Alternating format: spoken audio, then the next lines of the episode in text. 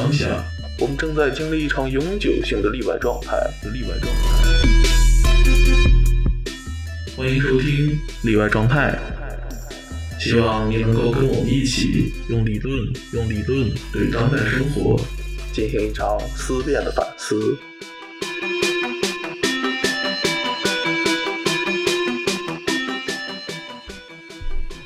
Hello，听众朋友们，大家好，欢迎收听新一期的例外状态。今天呢，我在上海请到了两位在复旦读哲学的朋友。呃，今天这个主题呢，主要是想谈一谈，跟他们两位聊一聊各自在这个哲学学习过程中的一些呃经历体验。尤其是我们几个人呢，在这个本科期间都经历了一些不同程度的转向，比如说有人是从这个呃哲学史转到了这个。呃，分析哲学，然后有人可能之前是从科哲转到了马克思主义。像我呢，其实之前本科是做分析哲学的，但后来开始对文化研究、批判理论、当代这些左翼的问题感兴趣。所以呢，其实这期节目呢，也想呃跟大家一起探讨一下，就是我们各各自在这个哲学学习过程当中的一些呃体会和想法，以及呃可能更清楚的去理解我们当代。社会当中对于呃哲学的不同层面的一些问题呃和讨论，然后接下来呢就请大家呃舒涵和这个秀媛来自我介绍一下。啊、大家好，我叫岳舒涵，我现在在复旦大学哲学学院读大三，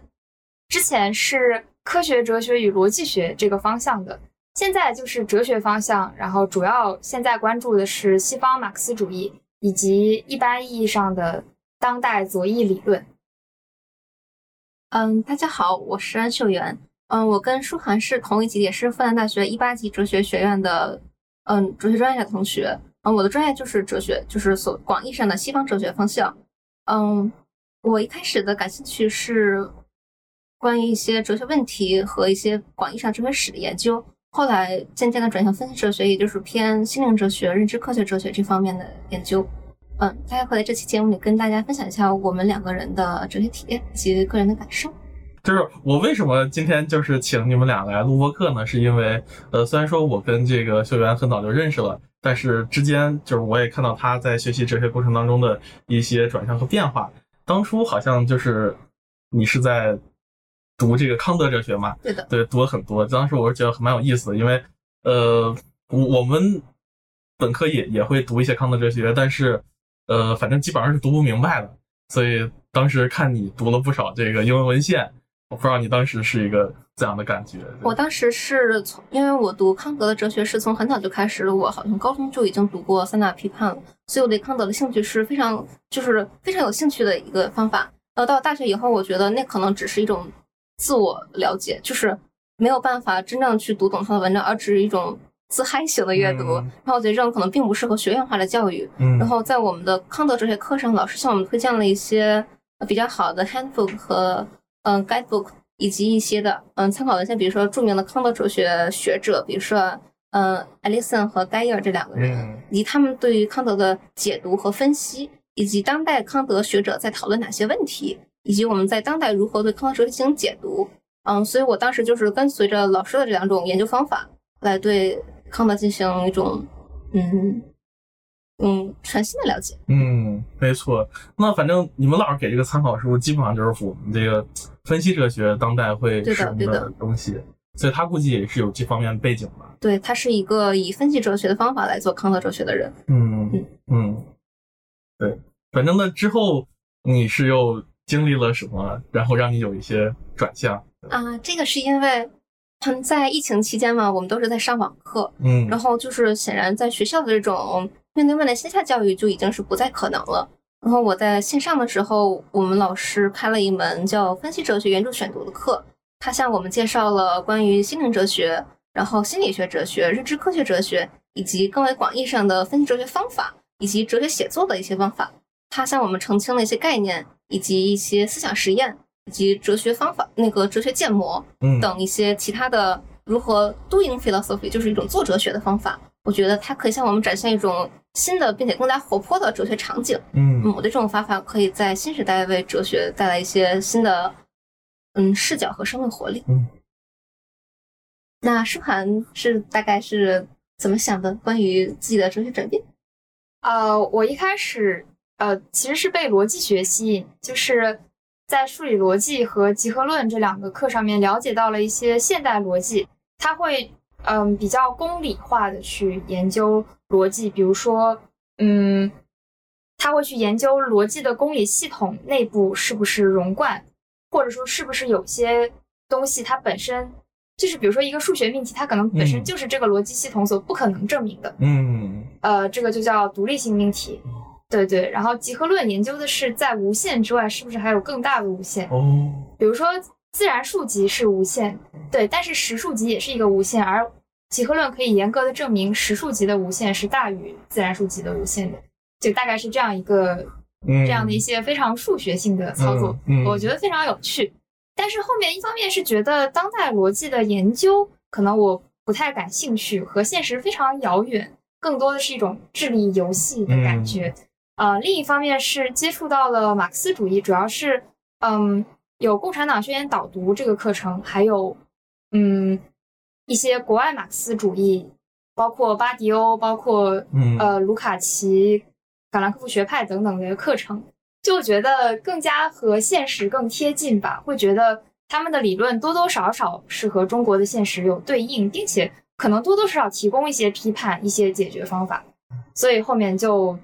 主要是在读这方面。嗯，那那你是跟那个上张昌利的课吗？对对，嗯所以我后面学年论文就是也找张老师做导师。对，他他他挺不错的。就我很多年前，我还在读本科的时候，我就听过他一门讲那个启蒙辩证法的课，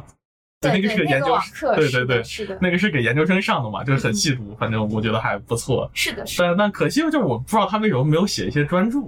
就这个其实我也挺好奇的，不知道为什么，啊、确实没有专注。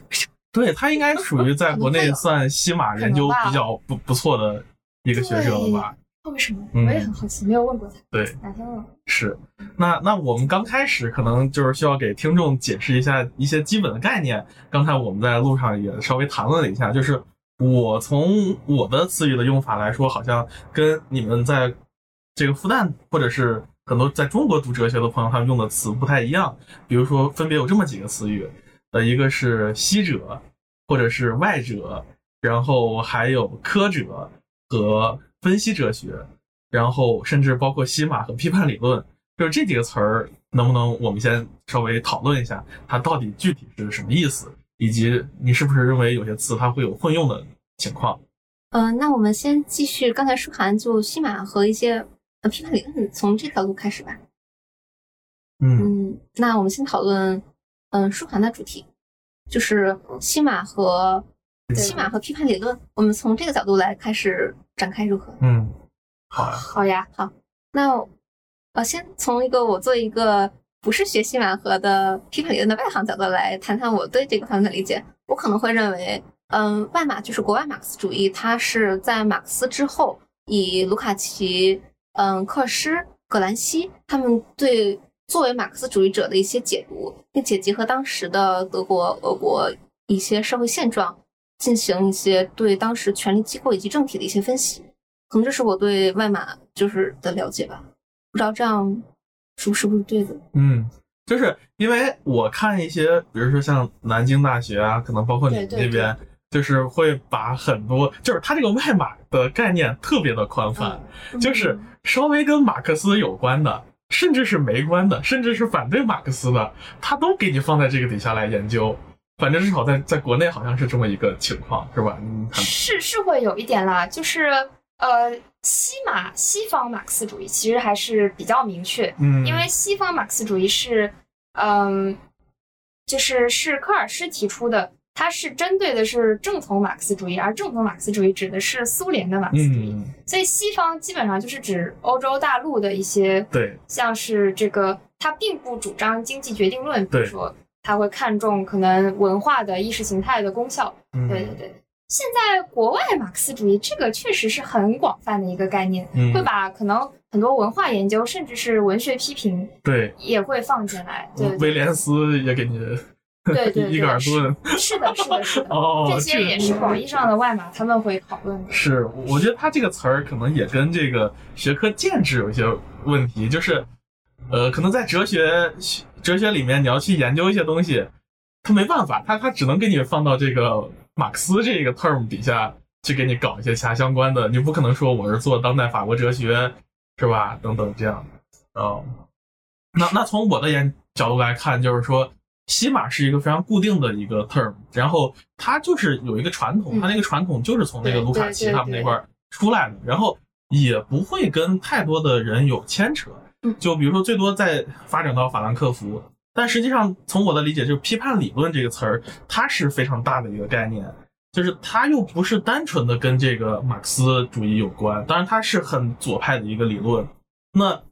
这个批判理论呢，其实它是。尽管最早我们谈批判理论肯定是呃 refer to 这个法兰克福学派，但之后呢，它的这个范围就变得很广。为什么呢？因为这个批判理论也是被用在在文学当中，就是文学理论，呃，在八十年代就是从美国开始兴起之后，尤其是像法国的那些理论传传过去，它也被统称在批判理论这个概念当中。所以因此呢，你如果比如说看一些英国的学校或者是美国的学校。他甚至会专门有一个批判理论的这个专业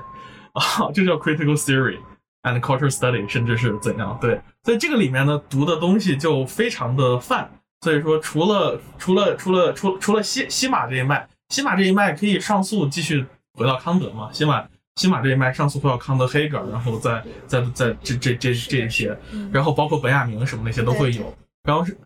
还有另外一个途径，就是就是批判文学理论。这个东西就是从那个，呃，罗兰巴特呀，这些德里达等等就拉过来，甚至后殖民什么都都可以。所以批判理论算是一个比较大的概念，从我理解来说。嗯，我我会比较好奇，就是因为呃，主播说是在读文学文化研究专业，嗯，呃，那就是你所理解的批判理论主要是。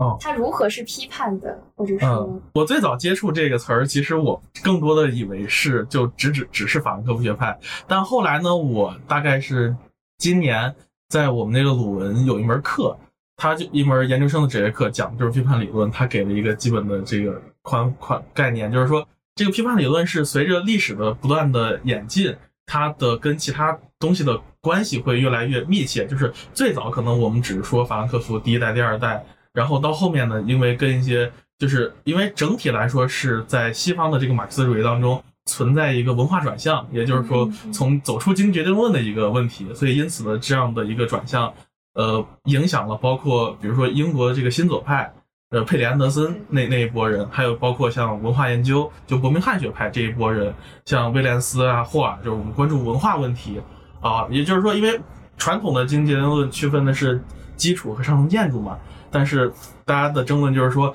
我们天天在这儿搞这个经济分析，呵 呵靠不靠谱，对吧？不靠谱的话，我们实际上在意识形态内部是可以上层建筑内部做斗争，所以整个文化转向就是这么发生的。然后呃，包括法国和法国六十年代整个后结构的风潮，那他的批判的基本的感受，其实我认为就是说，他批判的对象很明显就是资本主义。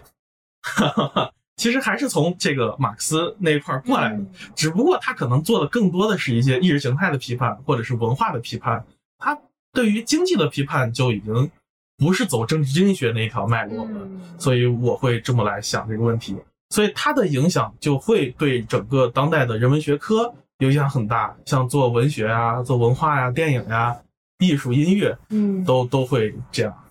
因为这个秀媛说，他说，因为。最近我一见面，他就说嘛，他现在是在做科哲的，所以我其实不太明白你说这个科哲到底是啥意思。因为同时你还会跟我说你会做一些这个神经科学的哲学，对，就因为他就跟我就理解的，因为这个东西至少在分析哲学当中，似乎跟语言哲学比较偏，还有心灵哲学比较接近一些，所以我就不太明白你是怎么使用这个词语。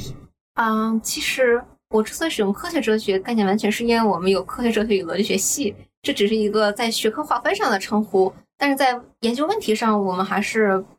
嗯，不会把我们做的东西称为狭义上的科学哲学的。就怎么说呢？就我们说分析哲学，特别是后来的那个科学哲学，它关注科学的发展进程，然后关注科学理论的真伪问题。嗯，怎么说？它它其实提出分析哲学概念，它有两种方式。第一种是在方法上的，一种是在研究问题上的。在研究方法上，它的方法就是通过概念澄清、理论证实和理论证伪，呃，以及一些思想实验和理论建模的方法来对哲学问题进行嗯拆分式的解读。而在它的研究对象上，它的研究问题不是哲学史的文本，而是基于现在的科学实验和一些当下的。嗯，社会或伦理问题的一些分析，我觉得，嗯，这样说来吧，狭义的分析哲学，在我看来，可能就是什么弗雷格、罗素、维特根斯坦、维纳学派，什么快因、维戴维森这一条语以语以语言语言分析为进路的哲学研究。而广义上的分析哲学，也就是我现在称呼的分析哲学，是一种做哲学的范式，嗯。嗯，可以说一种哲学气质也可以。嗯，它的气质就是从常识和科学证据出发，啊，注重推理，而不是那种隐喻式的或者微言大师的春秋笔法，嗯，而是侧重清楚明晰的去谈论具体的 specific 的哲学问题。啊，像我们现在可以找到一些关于哲学导论的书，比如说像《哲学大问题》，然后像呃是哲学实验，或者是《哲学问题一百条》这样的哲学哲学介绍性质的书。可以说就是以分析哲学路子，呃，以问题为以问题为导向，语言清晰、推理明确的那种风格。嗯，所以我们说，像找一个，嗯，德国哲学史或者是斯劳斯学派的这样的，嗯，诗化哲学的解读，可能就不是以问题为导向。嗯，很很清晰。那分哲和科哲之间又有什么？嗯，我们可以说。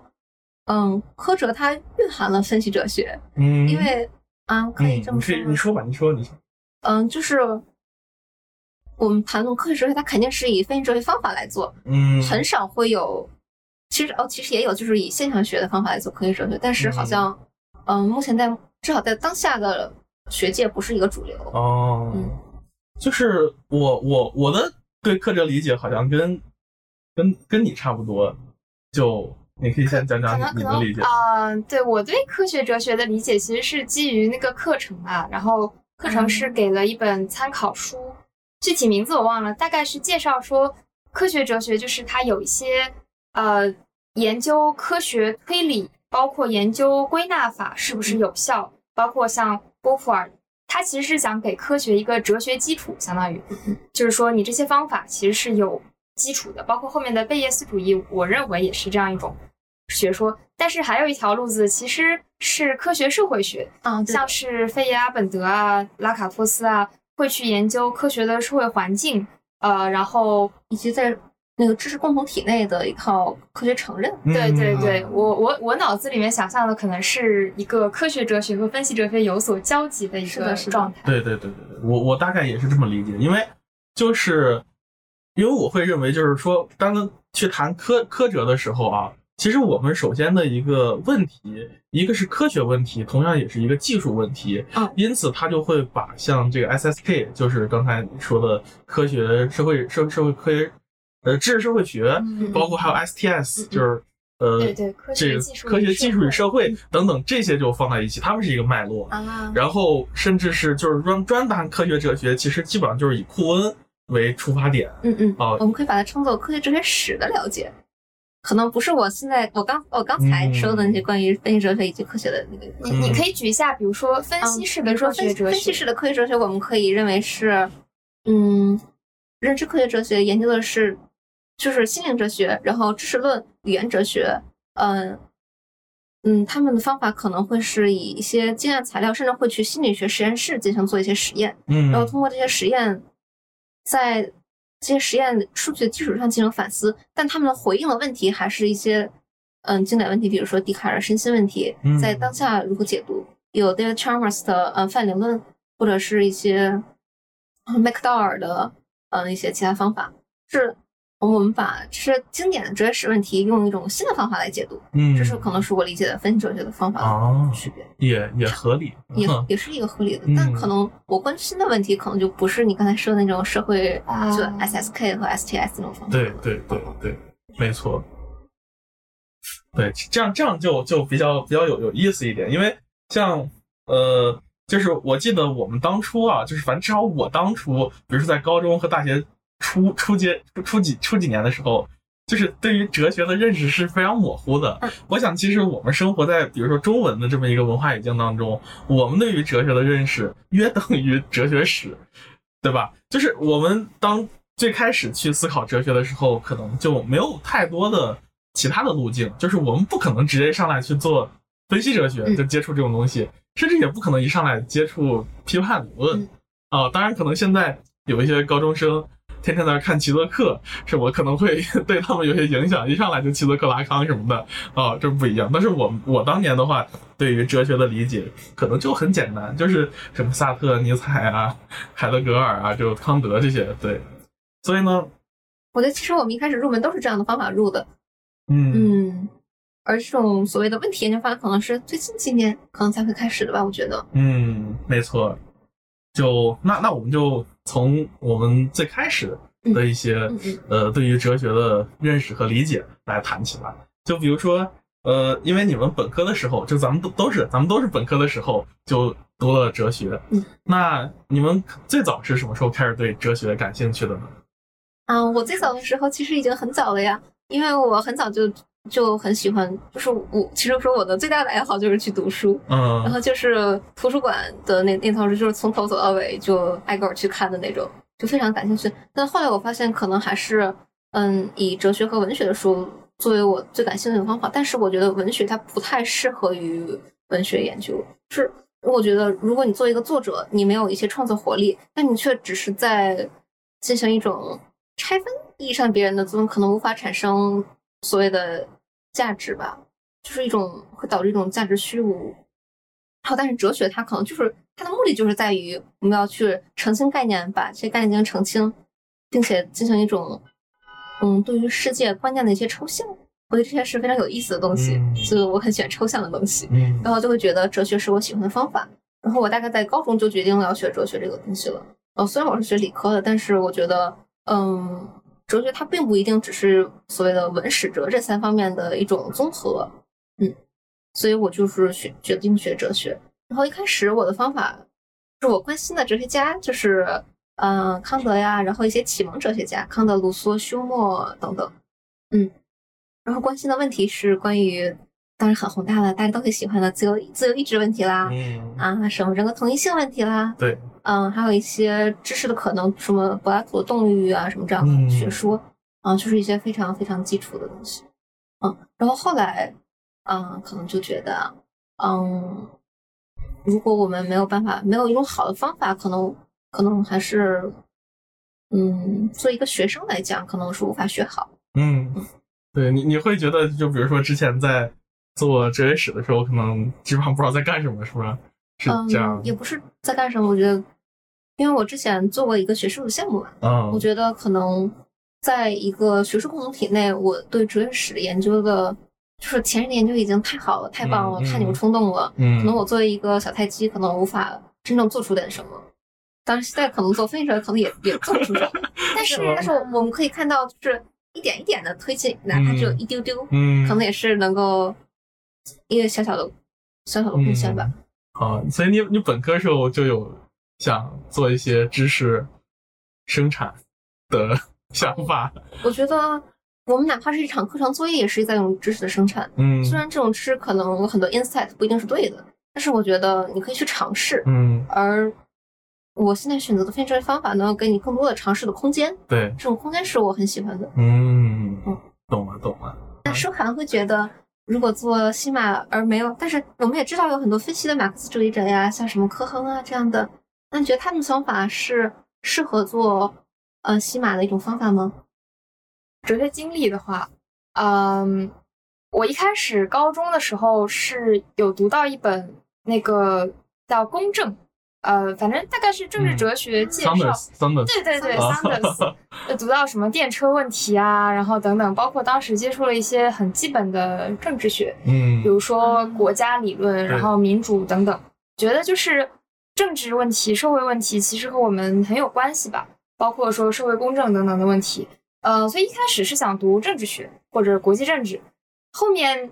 有一个学姐跟我介绍说，你读哲学可以锻炼你的批判性思维能力，嗯你思考什么问题都会思考得更顺畅、更深入。我就报了哲学，嗯一开始比较感兴趣的也是逻辑，呃，然后包括一些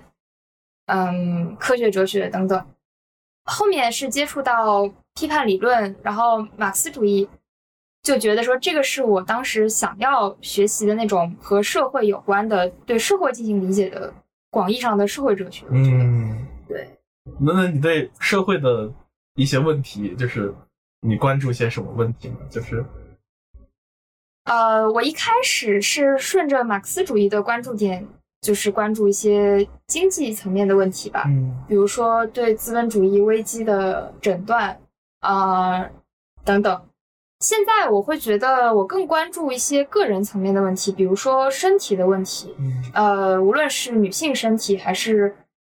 比如说其他的库尔理论嗯。这样的一些身体问题，还有包括说可能是更加心理学取向的一些，嗯，比如说人对情感的压抑和释放，嗯。呃，等等。嗯。其其实其实现在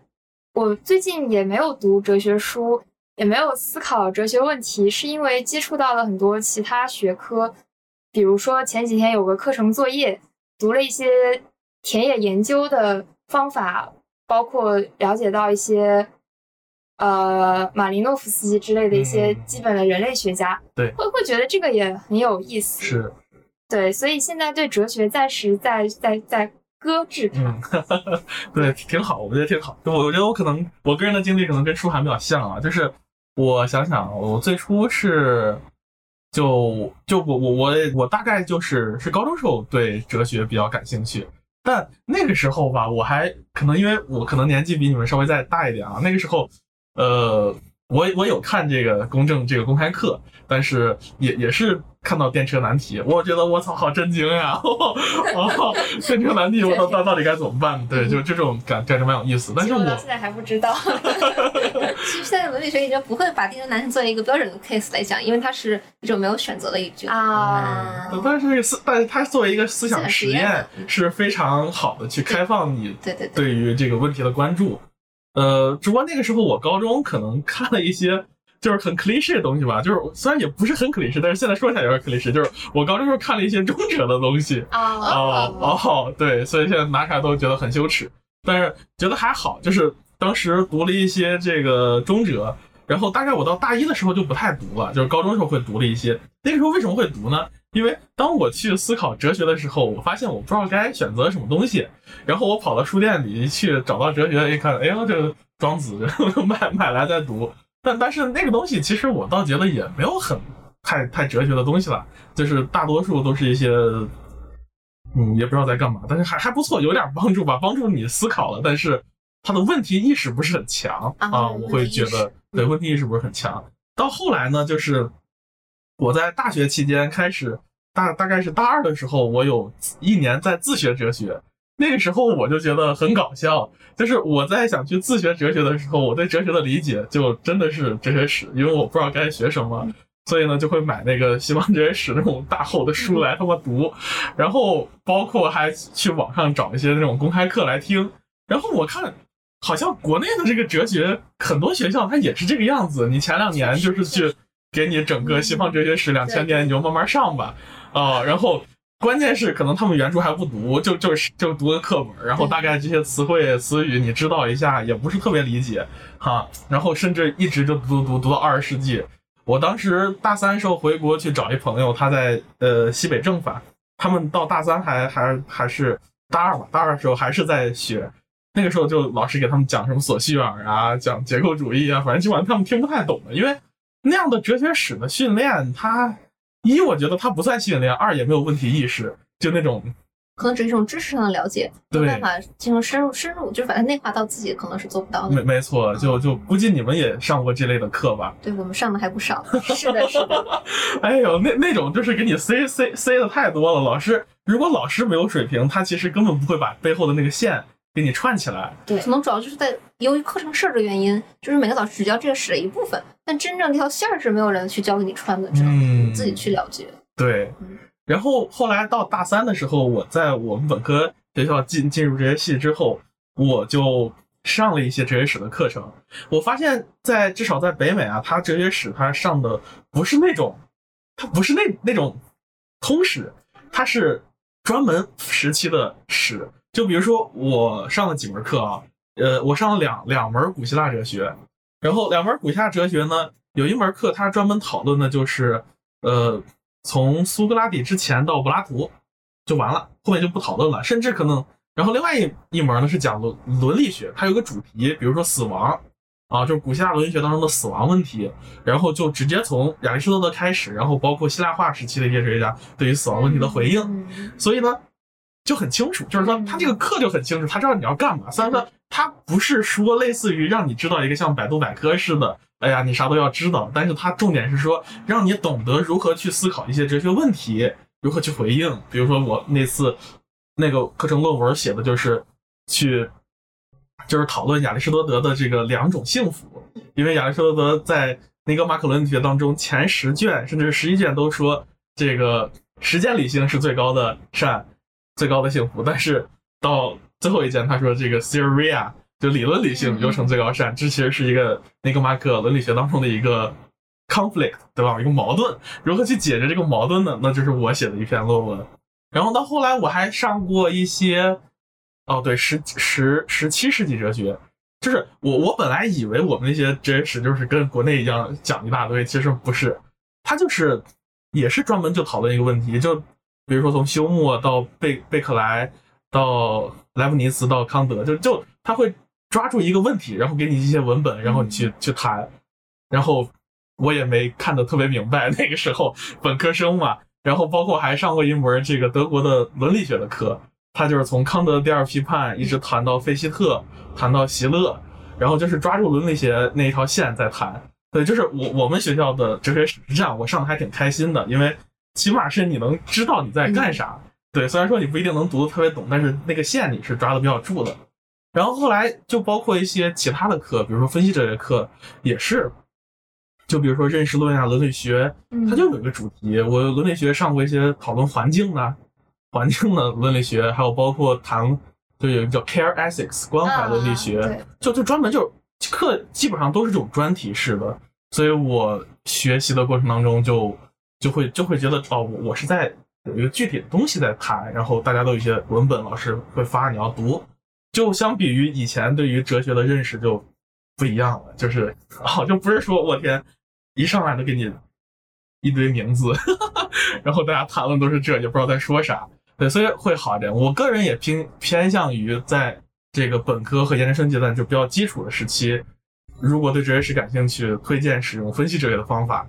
啊、这这是非常好的，起码你能进入文本。对，但在在在之后呢，其实我可能会觉得，当时就读读分析哲学嘛，就是我会觉得它里面好多问题，就对我来说已经，呃，不是特别切身的问题。就是它虽然说可以在这个逻辑上面帮我去构建非常严格的论证，锻炼我的思维，它真的很有效果。但另一点就是它里面的问题好像对我来说又过于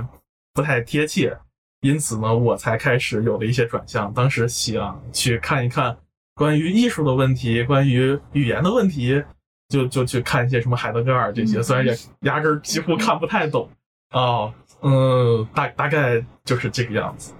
嗯我我会觉得我比较认同那样的哲学史授课。其实我倒觉得不一定是严格的分析哲学，我觉得好的哲学史课堂或者好的哲学史教育，应该是去引导你在其中发现自己的问题。嗯，就就不管怎么说，还是要带着问题去读书。对，虽然可能我自己之前也想过，我会觉得，如果说我带着我的问题去读，我是不是会忽略到很多的东西？但是我觉得经典就恰恰是你无论怎么读，你都会忽略掉一些东西。嗯，而如果你有一个问题的话，你就像是有一根针戳下去，对，你至少会能够带起一些东西，你自己会有一些收获，脑子会清楚一些。是。对，我觉得重点是你学到了什么，是的是的是的 忽略到的不重要，你能把自己能学到的就对对，我觉得也也是这样。对对你你这这样的思维，我觉得它才是正经的哲学史，它不是就我我会觉得那种通史应该是给外行人看的，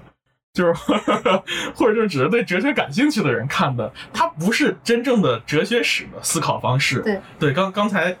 呃，因为我就是后来研究生的时候去了欧洲嘛。然后在比利时待了一年，在法国待了一年。我跟我那边在法国读哲学的朋友们交流，他说，在法国那边的哲学史几乎就是这种方式，就是呃，尽管就是分析它是在形式上面或方法上面更强调论证，但是它是有问题的，问题意识的。呃，欧陆那边呢，他也强调论证，但是不是那么严格的，必须要化转化成形式逻辑的论证，但是也要写的很清楚明白。欧陆更强调这个哲学的问题或者叫问题意识，就比如说，给你举一个例子，他们，尤其你去看现在很多当代法国哲学家，他们做哲学的方法，实际上都是一种自己带着自己的问题，从哲学史当中去进行批判、挖掘、反驳，或者是建立一个自己的哲学史。就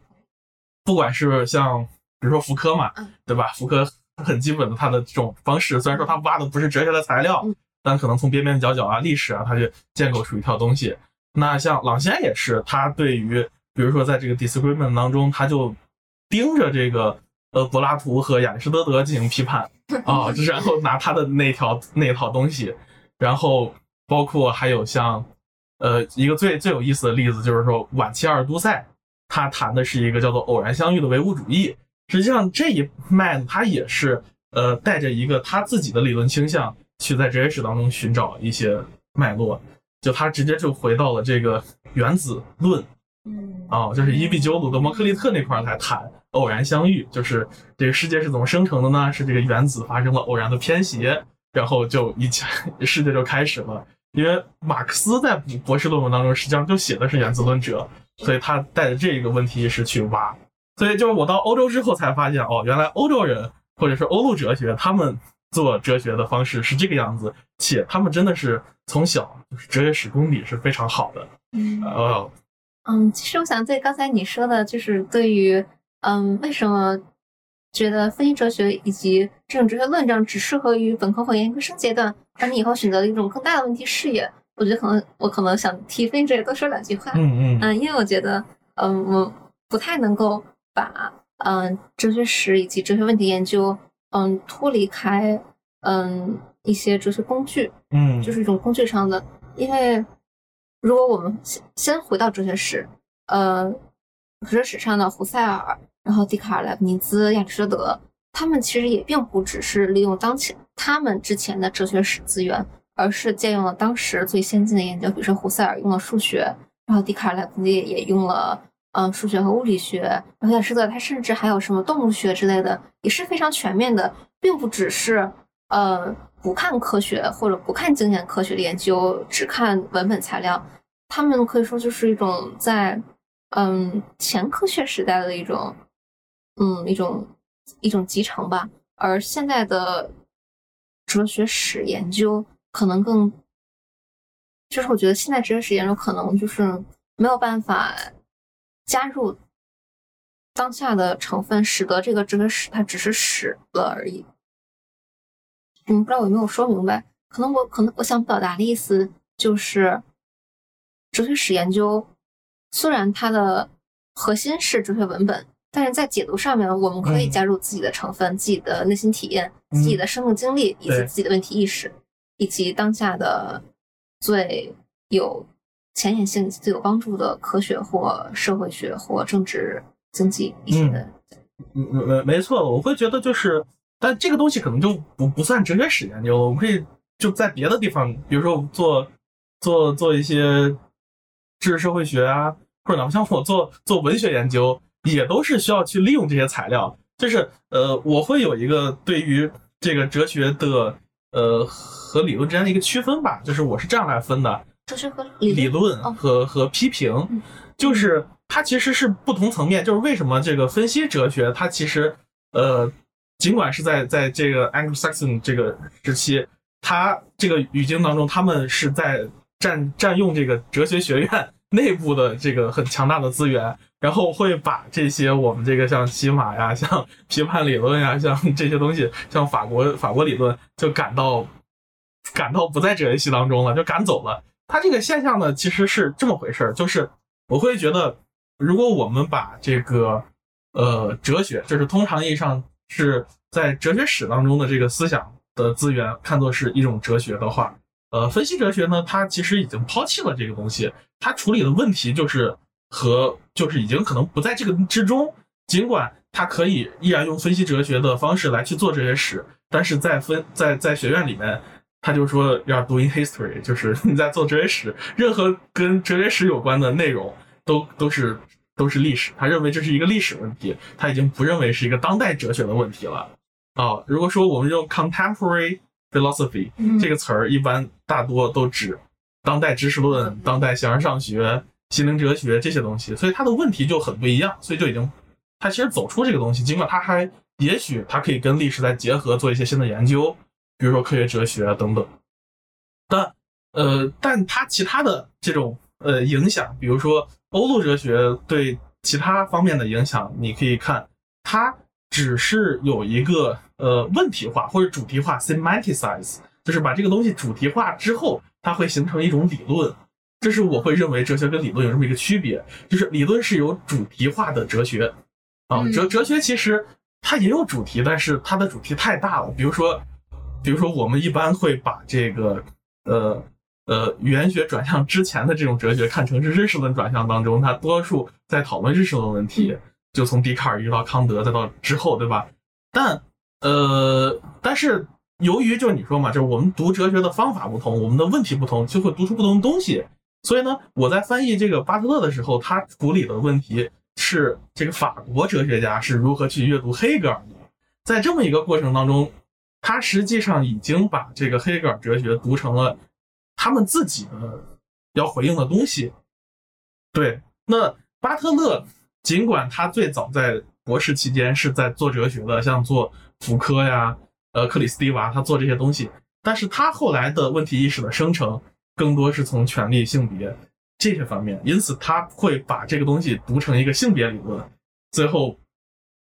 所以他的主题就很明显了。如果他是他是跟这个性别或女性有关，他就会把这些东西转译成一个女性主义的批评。然后我我现在的问题意识更多可以偏后殖民，所以就会用后殖民的方法去读这个德里达，去读这个拉康，去等等，就会这么一个转移。就是你先有一个问题意识之后，你去读它，会转移成一种新的批评或者新的理论。对我会觉得它是有这么一个关关联在这里。所以，就是我可能也就说，我就已经不再做哲学了，但是我依然会读这些东西。对，它不是一个哲学的研究，对，就也不，我们也就不在哲学学院内部进行知识生产了。我们可能跑到文化研究啊、比较文学啊、批判理论呀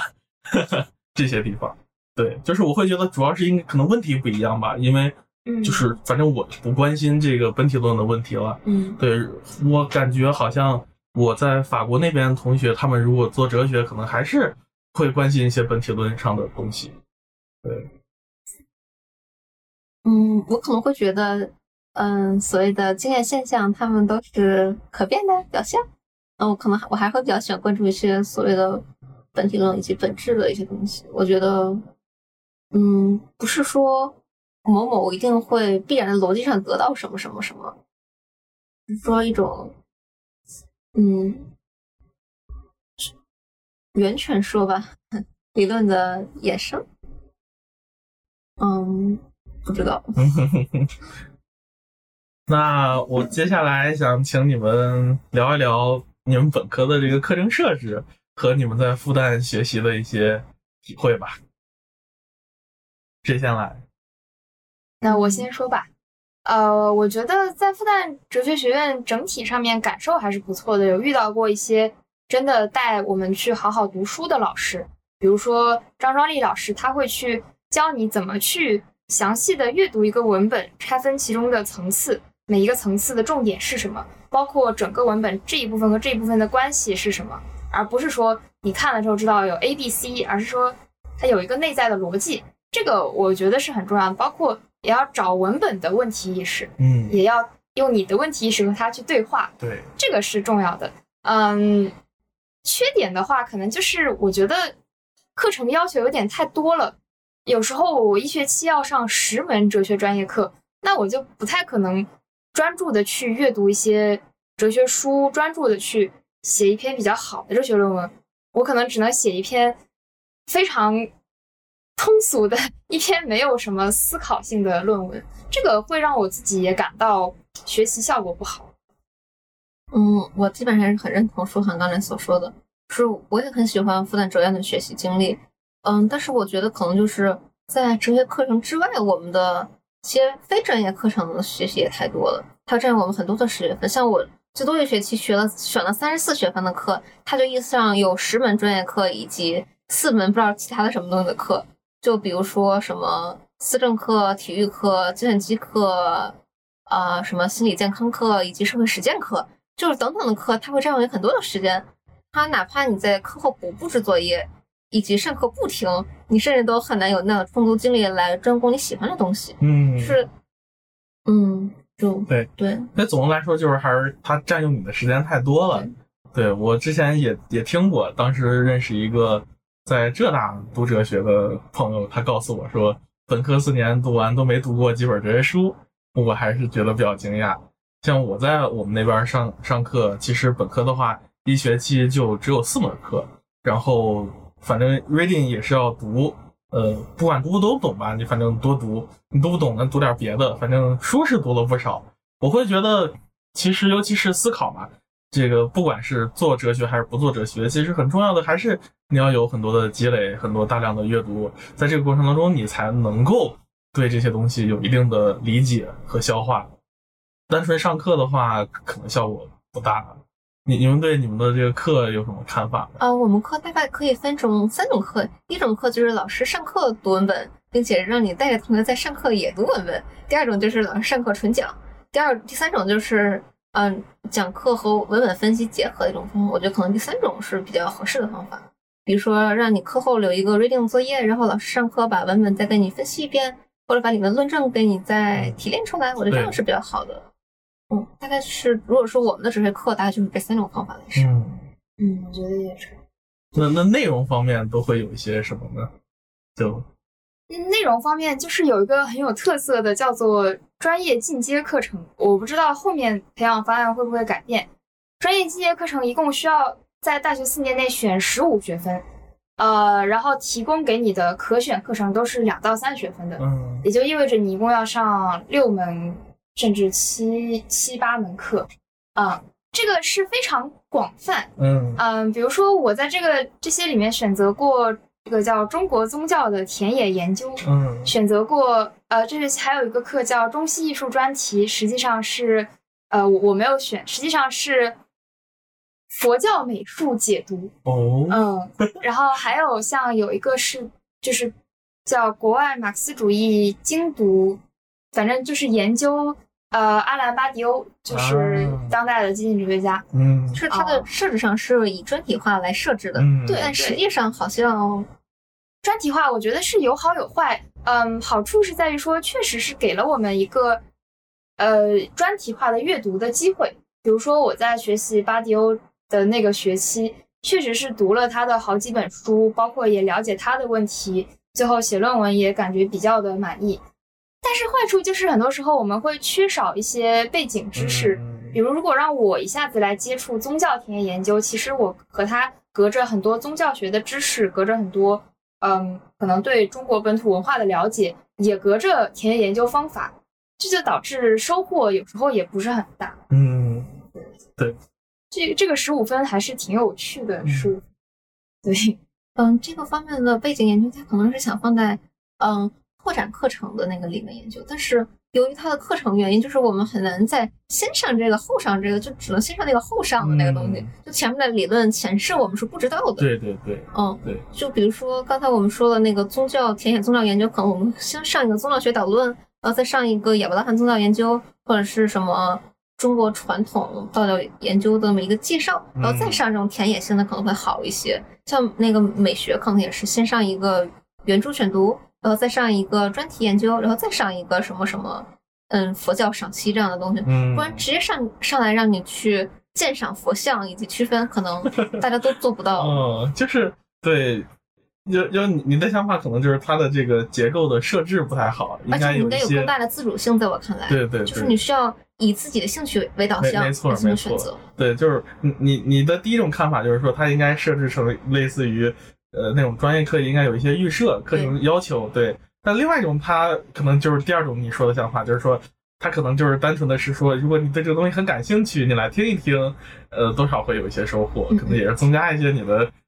理解和认识吧。我大概这样想。那比如说，就是我想问一下，你们可能大一、大二、大三、大四，大概这个课程都会是怎么上的？这样就呃，就是呃，从大一到大三结束，基本上要把两条哲学史都上完，一条是中国哲学史，一条是西方哲学史。就是西方哲学史从古希腊，然后到中世纪和西方近代，就是可能呃卢梭、笛卡尔嗯等等，然后再到德国古典哲学，嗯最后是叫现代欧陆哲学与现代英美哲学。哦呃，其实很有意思的是，我们谢金老师在上这个现代欧陆哲学的时候，他就吐槽过这个课程名字。嗯他说，现代欧陆哲学是一个非常模糊的名字，其中包含了很多可能观点有很大分歧，甚至都不太在同一条路上的哲学家，比如说海德格尔和可能呃迪尔泰，他们可能不一定有什么嗯共同点，但是却都被放在这里。嗯，所以说，谢老师自己上课的方式就是选了语言哲学的一些专题，然后包括选了一些性别理论的专题去上这个课程。呃，除了这两个主要的这个都是专业必修课以外，还有就是刚才提到的专业进阶课和专业拓展课。大意就是一些专题研究，比如说，嗯，黑格尔哲学就是一个专题研究课程。嗯呃，再比如说，可能还有什么？嗯，你说的是拓展课程吗？拓展课程包括，嗯，它分 A、B、C、D 组。对，A 组就是什么一些，嗯，马克思主义、马克思主义哲学，然后国外马克思主义以及亲近哲学、社会哲学的课。嗯然后 B 组我记得就是一些更为 specifically 的，嗯，近代西方哲学，包括卢梭哲学、黑格尔哲学、启蒙哲学，啊，没有启蒙哲学，呃，卢梭哲学、休谟哲学，虽然好像没有人上，然后还有柏拉图、亚里士多德，然后中世中世纪，然后 C 组的话，好像我记得是有一些更为应用学科，比如说伦理学导论，然后什么应用伦理学、环境伦理，学，然后艺术哲学。嗯，啊，然后 D 组我记得是一些新开的课程，比如说我当时很喜欢的两门课，一个是心理学哲学和神经伦理学，嗯都是我觉得非常不错的。嗯嗯，然后它的嗯进阶课程就是在这几个基础之上，比如说我们有嗯德国古典美学专题研究，啊福柯研究，然后国外马克思主义嗯那一前沿，然后还有资本论啊资本论，对对，就主要看老师做什么研究，他就会开什么课。是的，是的。啊，对，这这确实还就是除除了你除了哲学史那一趴，其他后面还至少跟我在这个加拿大读哲学比较接近。对对，基本上就是你这个系里边有什么老师，对的，他就而且我们刚才分享的其实也都是西哲这个方向的课，嗯。像中哲和呃宗教学他们会有另外的一个套路的一个两条线，比如说像国学，好像据我所知，他们还有什么呃老子精读小学研究、中国古典文献学、哦。中国古典文献学这样的，很对于他们的专业呃操作更有帮助的一些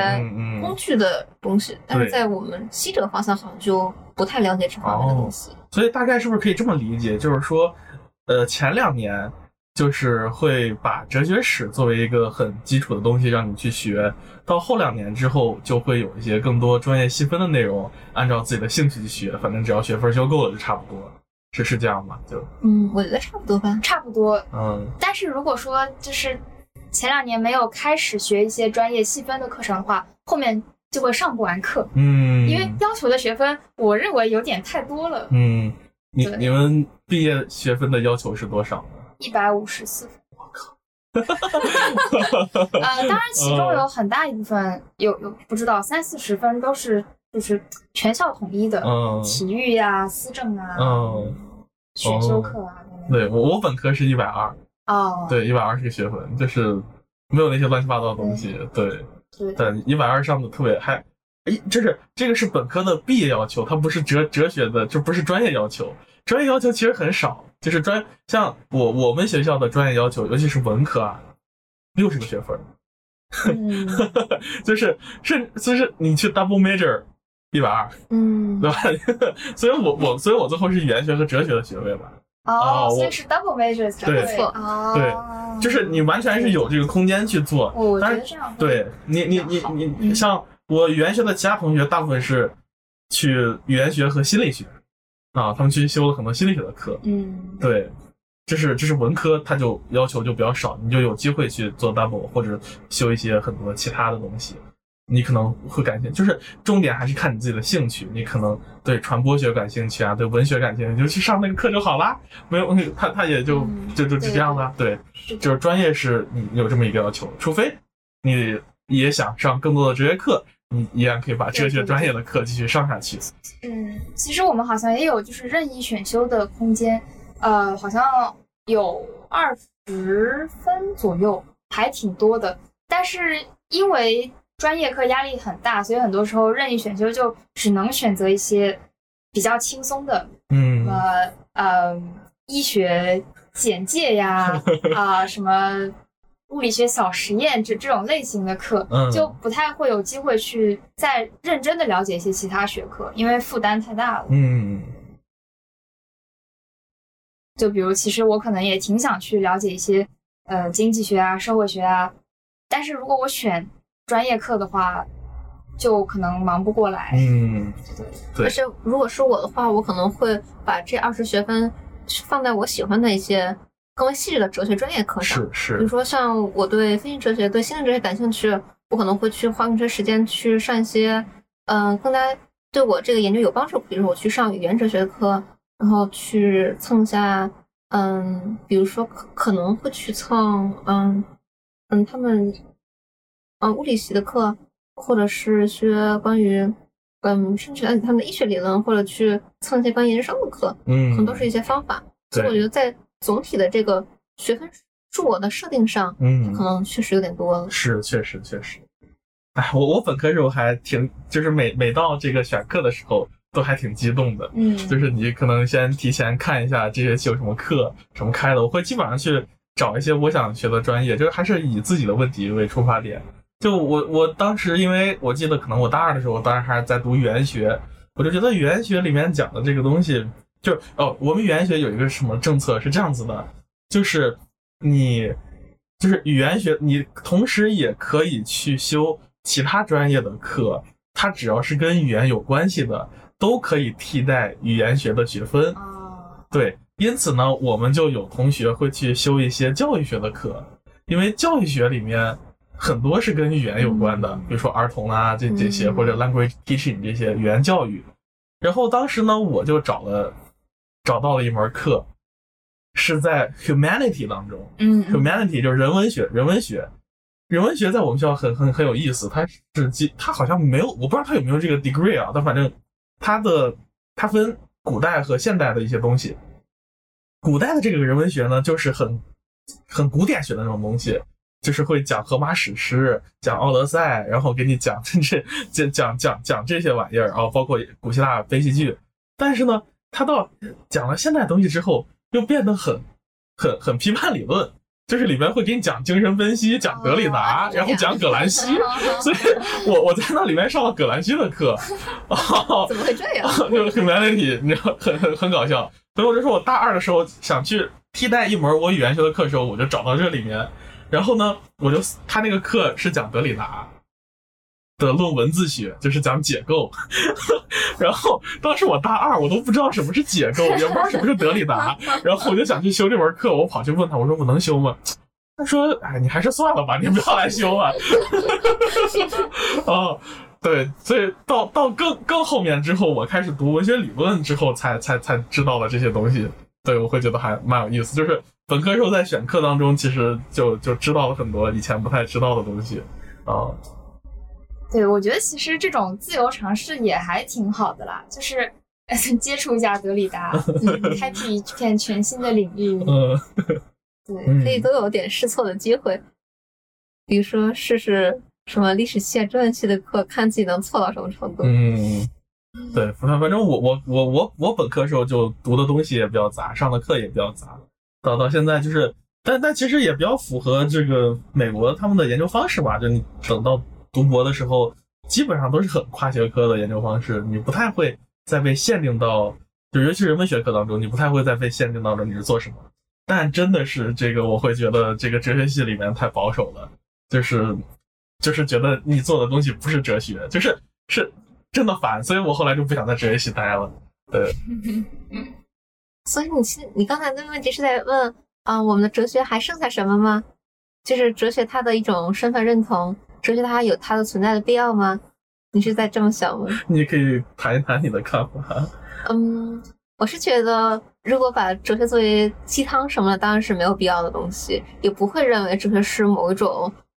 嗯，没有它就不行那种生活必需品。当然不是，而而且从来也就不是。我可能会觉得，嗯，它作为一种观念上的反思，能给我们提供很多思考的思考的工具以及思考的角度。以及一个思考的研究视野，比如说，嗯，如果我是做经济学的，然后我可能会对经济进行定量和定性的分析，然后哲学它可能就会从，嗯，它更为本质的层面，像，嗯，经济与社会、经济与人以及经济之间的一种所谓的伦理关系，嗯可能我们的抽象性，嗯，以及与现实生活的脱离，那个抽离性，不是说脱离，嗯，就是抽离性。嗯，可以给我们提供很多距离，通过这种距离进行一种审视的眼光。嗯，对我给你插播一个好玩的小小小小，就是我我记得我当时本科里面有这么几个这些课，一个就是好像叫关于就关于经济学的一个哲学课吧，它主要这个课你知道在谈论什么吗？就是 What is money？啊，就是就是本科时候，他都是都是以这么开头的来给你谈问问题，就是本那门课 What is money，然后包括有一门种族主义的课，就是 What is race，啊，就大概概都是很很开始来就分析这个概念吧，一个问题来吸引你。对对对，就是你从这个概念开始，你看这个概念到底什么意思，它的大概大概是这个样子。对，本科不会讲太难，但是比如说我去跟经济学或者读商科的朋友说 What is money？他们就会给你，他觉得你傻逼。哦，对他们不太就这么来思考这个问题，就啊，那你可是说我们的哲学本科的学习，无论是哲学史还是说分析哲学的介绍，都是一种哲学普及，你是这个意思吗？嗯，没有啊，就是我跟你说，大家就是哲学的思考方式就更基本一些嘛，嗯就是啊你还是要对这个概念进行澄清，对对对，你要去追问它到底是一什么，它背后的对，不管是用怎样的方式，你可以从齐美尔货币哲学讨论 what is money，但同时也可以从很分析的角度来谈论市场和这个货币之间的关系嘛。对对。那那你们能不能谈一谈最近比较感兴趣的东西？就在做什么研究呀？嗯啊、啊，我最近我最近这个学期我比较关注的是，这就是我和舒涵都是在写学院论文嘛，就是一个本科期间可以说最重要的学术代表作之一。啊，说我写的题目是关于心灵哲学的题目，做的是延展心灵理论，它的一个更为细致的方向叫延展意识 （extended consciousness）。嗯，它主要就是研究，嗯，在延展心灵的框架下，就是 extended mind 之下所研究的我们的意识 （phenomenal experience） 它能否被延展到嗯大脑之外的一些物理载体之上。然后它的回应方法当然就是一些嗯通过嗯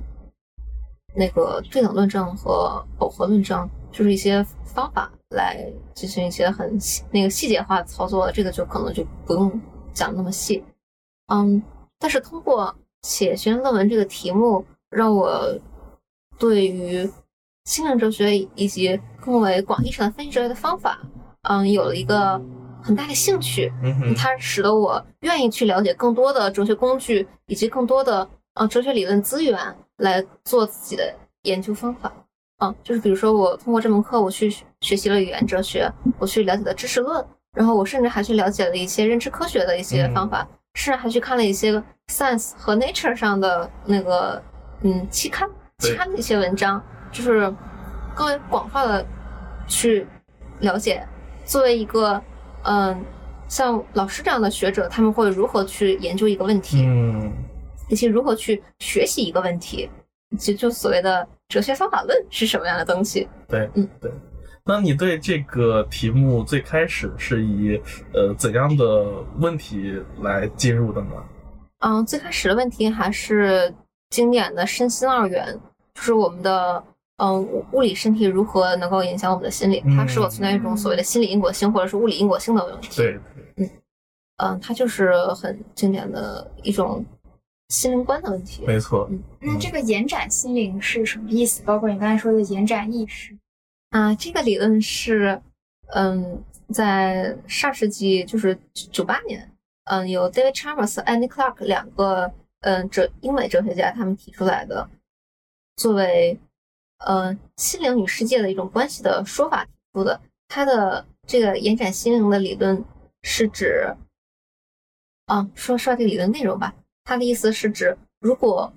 嗯，环境之中有一个部分可以起到与我大脑之内的心灵一样的功能，我们就会认为，嗯、它的与我的大脑的这个这个功能上是对等的。由于它功能对等，会使得认为它能够完成以及组成，或者是更强意义上的构成我心灵的一部分。这样可以认为我的心灵从我的颅内延展到世界之外了。那我的手机是我的心灵的对，一他就是这样的例子。的。他举的最经典的例子就是，嗯，奥特和他的笔记本。奥特是一个患阿尔茨海默症的患者，他失去了记忆能力，但是他可以随时的调用他的一个笔记本，哦帮助他和一个心灵正常的人一起去往一个同一个地方啊。比如说，嗯，我忘了如何回学校。然后你是一个正常的且聪明的那个哲学好学好学生，然后你可以 你可以可以直接带我回学校，而我就需要查一下我的手机进行手机导航。然后我就可以认为我的手机是我心灵，或是我记忆以及认知过程的一个延展，而你就可以就是完全是由你自己完成的。所以说，啊，我是我和他的附加这么一个组这个过程，它能够组成我的意识，而你就可以一个人，在这个过程中，我的意识、我的心灵就延展到了我的啊、手机之上，大概是这个意思。明白了。对，那你对这个问题的看法是什么呢？啊、我会认为我可以承认延展心灵，但是不会承认延展意识。我可以认为我的认知过程延展到了手机之上，但不会认为我的现象体验、我的第一人称主体感受也延展到了手机之上。嗯哦，所以我的一篇论文大概是在论证这个问题。哎，我觉得这个对，那那你还有一些更有意思的生活上的例子吗？跟这个有关？就啊，生活上的例子就是，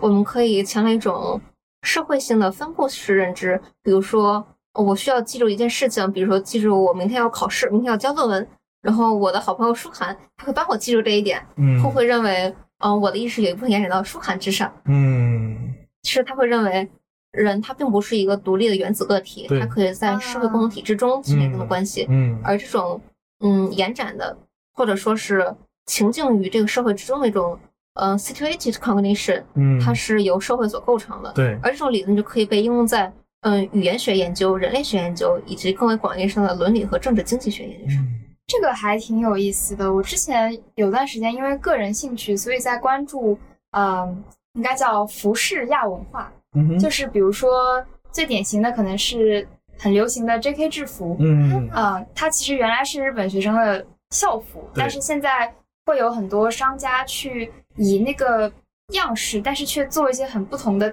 就是花纹，嗯 嗯，然后很多人愿意购买，对包括像 Lolita Fashion 也是类似的。嗯对我，嗯，因为因为之前我也买过，嗯然后我就会去思考说这些服饰和我们身体的关系对和心灵的关系。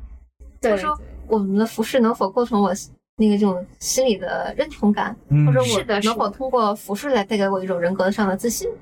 是的是的是的或者我可以进行一种所谓的那个人格操演，说我穿上我今天穿上个小今天，我穿条裤子，我可能会变得非常的自信且英武。呃，英俊、英俊潇洒。然后，如果我穿的裙子，我会注意自己的坐姿，注意自己的形容，注意自己的言辞，可能会变得更加的，呃，带引号的淑女一些。嗯哼，啊，这种可能会使得我们的一种社会行为以及社会交往能力，嗯，有一定的嗯改变。嗯我嗯，觉得这会不会就是一种对于我们的一种是的，自我建构？是的，是的，我会感到就是当我穿特定的带有含义的亚文化服饰出门的时候，我的自我感更强了。是，就是我会对自己我穿着什么，然后我什么状态哦会有更强的意识。嗯哼，但比如说，我就穿可能牛仔裤加 T 恤，我就不会有任何对于这方面的意识。嗯，嗯懂了。我刚其实想问他，就是说，那在这个就是谈恋爱、异地恋的这个过程当中，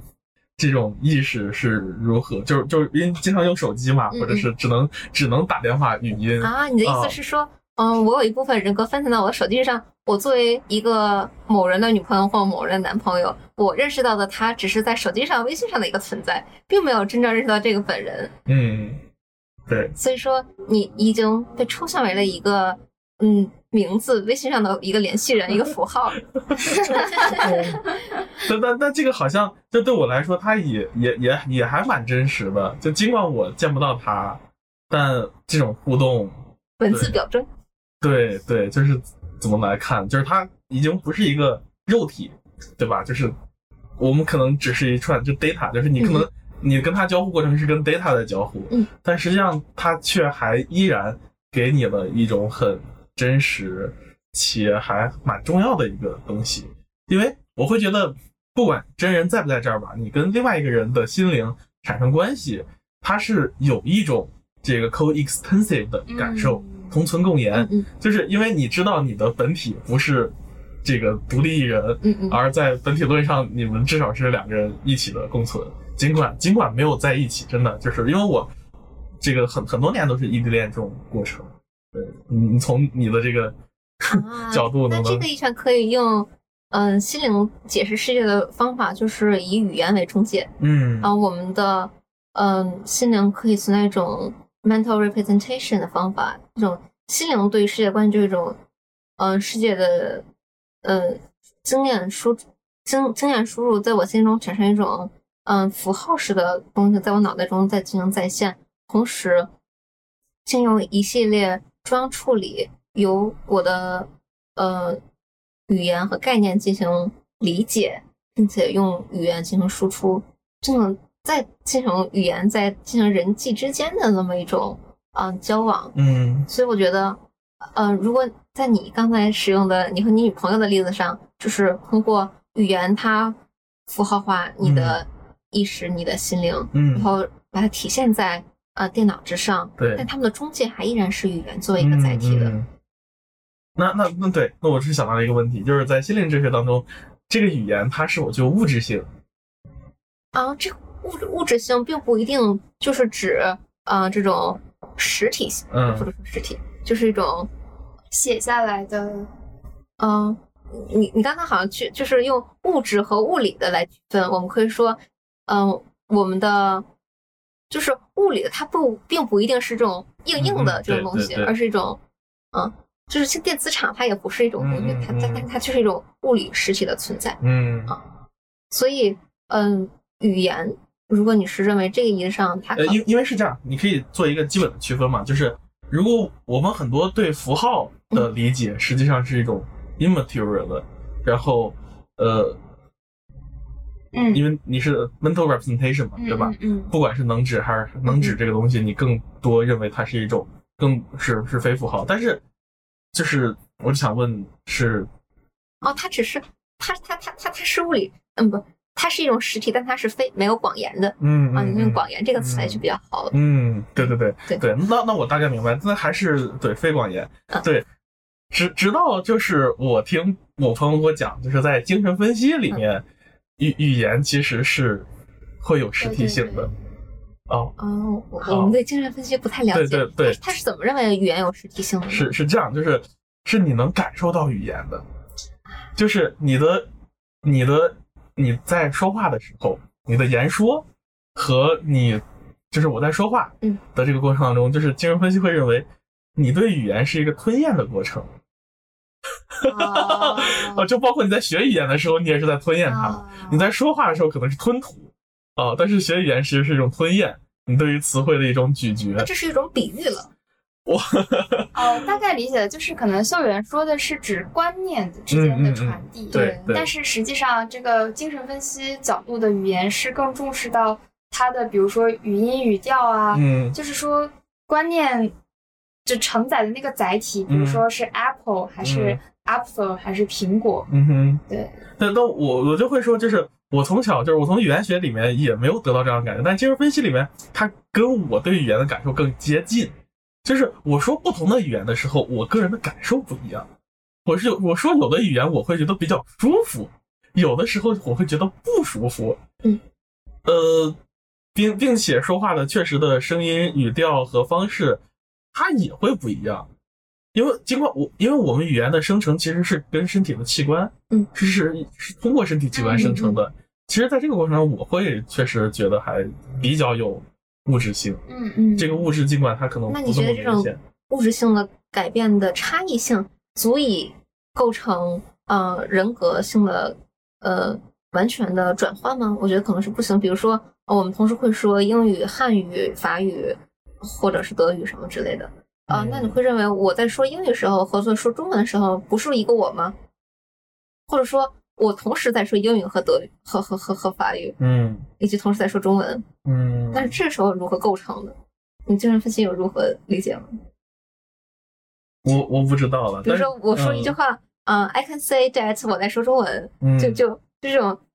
完全是组合性，嗯或者是更更加细致的，就是把每个词都拆开进行组合。嗯，那我这种呃会有所谓的吞，如如果如果你平时就这么说，就愿意这么说话，我觉得那就是一个你的新的身份。对，就刚我们之前吃饭时候谈后之谜、啊这个混杂的情况，对，就就对对，就像我我现在可能更多已经这样，就是说你说话的舒服的方式就已经是你说中文会带着英文，说英文也会怎么怎么样。其实我还是不是很理解你说的精神分析的吞咽式语言的方法，它会把它变成一种，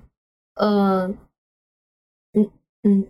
通过一种动作上的改变，那肯定是有动作上的改变，比如说嗯。喉音发发声的位置不一样，嗯，但是这种真的能够就影响的作用很大吗？或者是嗯，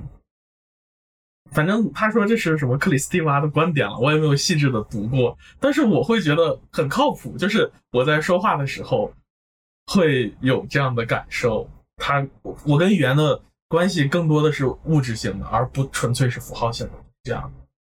可能因为语言本身就是它不仅是呃一个符号、两个符号，然后有语法性的关系。嗯实际上，很多时候一个表达它是有有韵律，就是它是嗯，我可能会认为，比如说一个词组，它有点像一个艺术品，它有它是在那么一块儿在那里。嗯哼，对对对，所以所以会有吞咽的感觉，对，而不是说嗯我去解读一个符号，嗯哼，就是会会有点不太一样。嗯嗯但是我觉得都存在吧，是就是是就是这种吞咽和就是对它的意义的解读。对对对对，没没没错，因为因为我为什么还要回到那个那个异地恋的那个例子里面啊？就是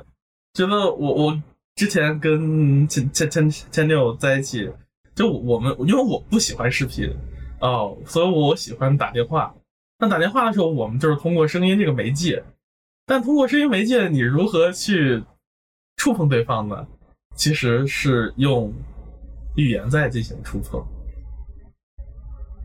是的，是的，其实其实这个很有意思。我第一次接触播客这个嗯、媒介，就是因为我们学院的齐涛老师做了一档节目叫《柏拉图什么》，嗯，这个非常有趣我。知道，柏拉图什么？然后英文名叫 Plato for Nothing。嗯嗯，就是第一期就是讨论声音，就是说声音它不只是呃传递信息的，它当然很重要是传递信息，但是嗯，我们会感受到声音也在表达你这个人，比如说一个人他怎么去断句，怎么去加重音，嗯，有一些语言它的重音总是在最后，或者可能就有一些语言重音最后总是上扬，嗯哼，啊、包括有的人说话，嗯、这个可能会有很多停顿，嗯有的人说话很快，对，就是这些都是一些些信息。对，所以我觉得播客确实，播客的兴起也是一个很有意思的事情。是，就是它完全比文字，你去看公众号啊、看书，它会更有一种 closeness，就更亲近一些吧。嗯，对对对。是的，对，不知道你们有这个？声音和语言还不一样，声音它肯定就有有物理载体的，嗯。而语言可能就不需要，嗯，或者说声音是语言的一种呈现方式。嗯，对对，这有道理，嗯没错，对嗯。对，所以你刚才说的呃语言进行一种吞吐，可能是他在说的某一种语言，嗯或者他在说的某一种声音。嗯，是，那那个我倒还没有细致的看过，但是我觉得他这个观点很有意思啊、对，就是这真的是，对对，嗯，嗯，精神分析吧。对，嗯，那舒涵他最近在做什么研究呢？啊、最近嗯，刚刚写完的是学年论文，对，然后主要的主题是，就是我怎么想到这个题目的吧，其实是读启蒙辩证法，是一九四三年霍克海默和阿多诺合写的一本书，是他们的。应该说有点类似于我们这样谈话，然后他们嗯旁边有个人把他们的很多想法都记录下来，哦，所以都没有写是哪一句话是霍克海默说的，是是是哪一句话是阿多诺说的。对，然后嗯，所以这样的他们就叫哲学断片。嗯，我关注到的是其中的好几个关于遗忘或者是回忆的命题，啊比，如说他在第一章叫启蒙的概念的最后一部分有一句话说。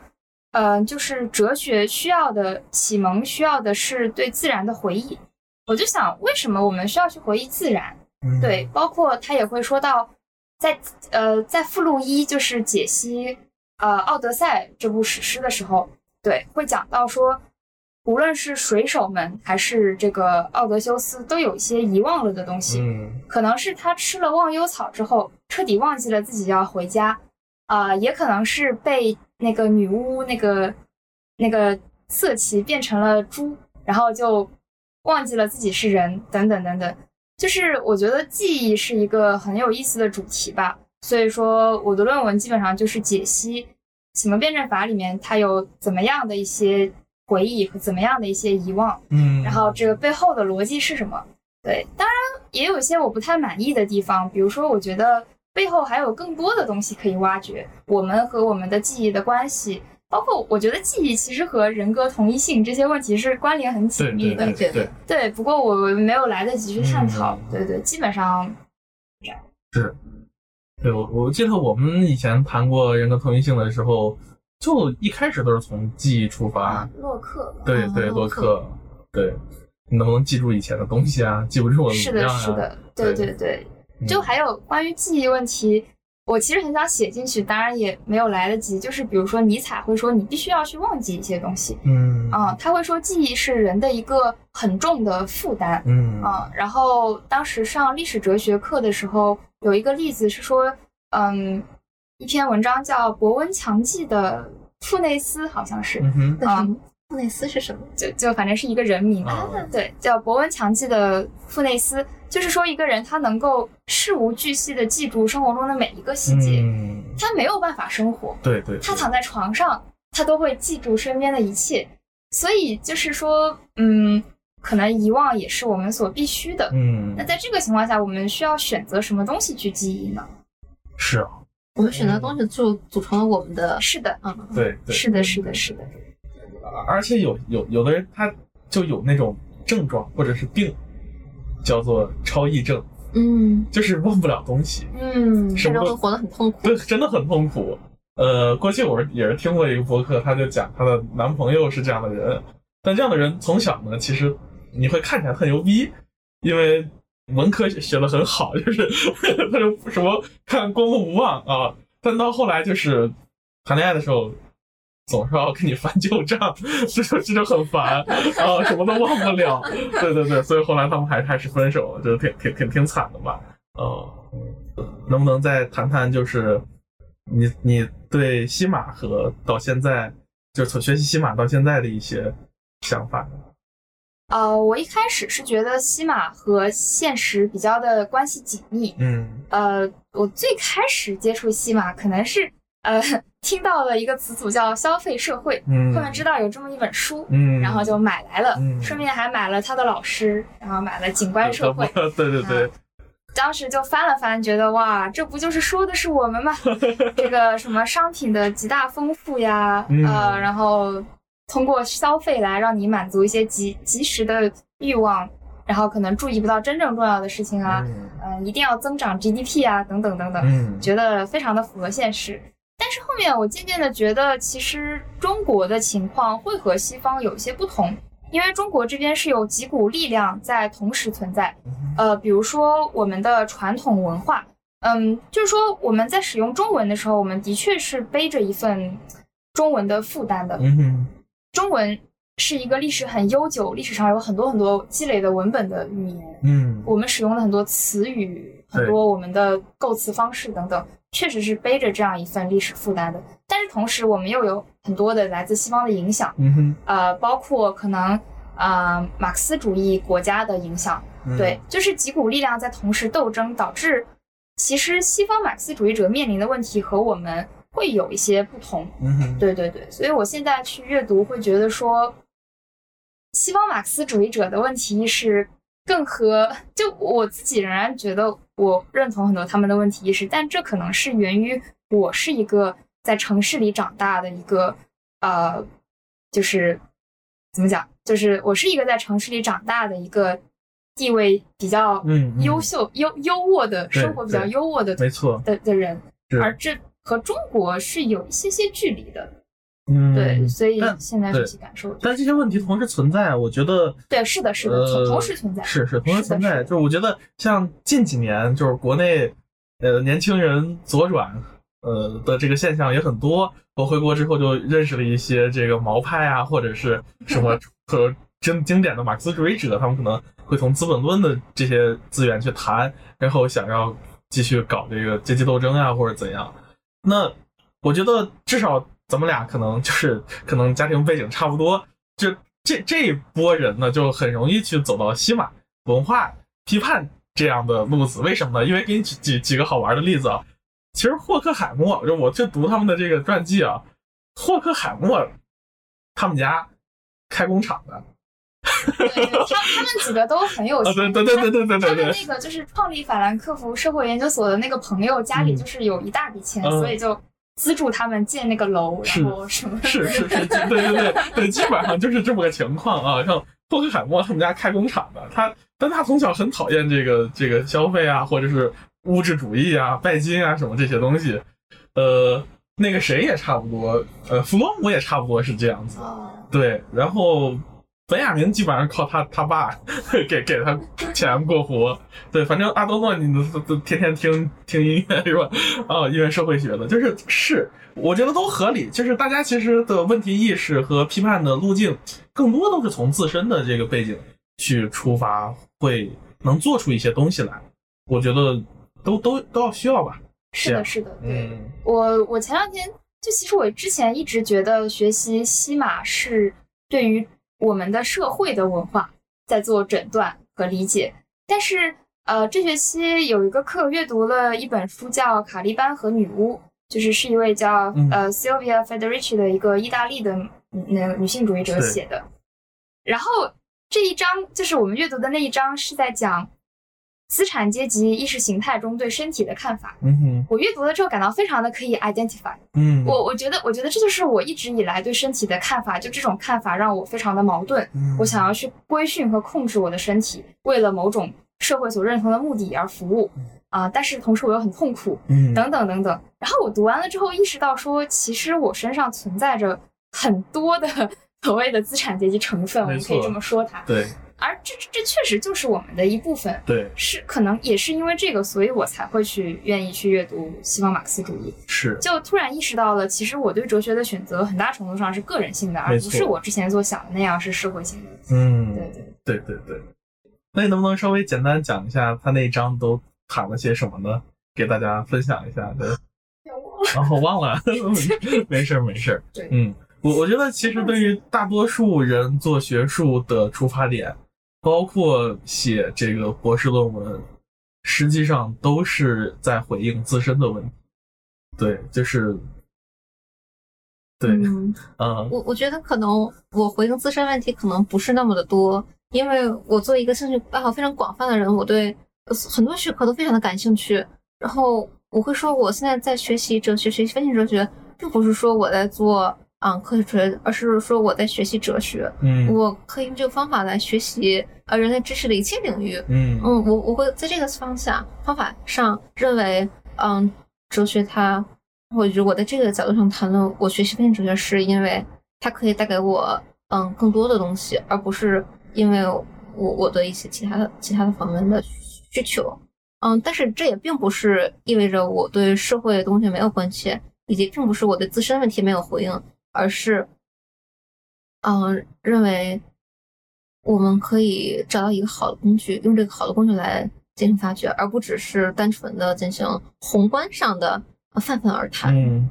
对，那就是说你找到工具之后要做些什么呢？嗯，就比如说，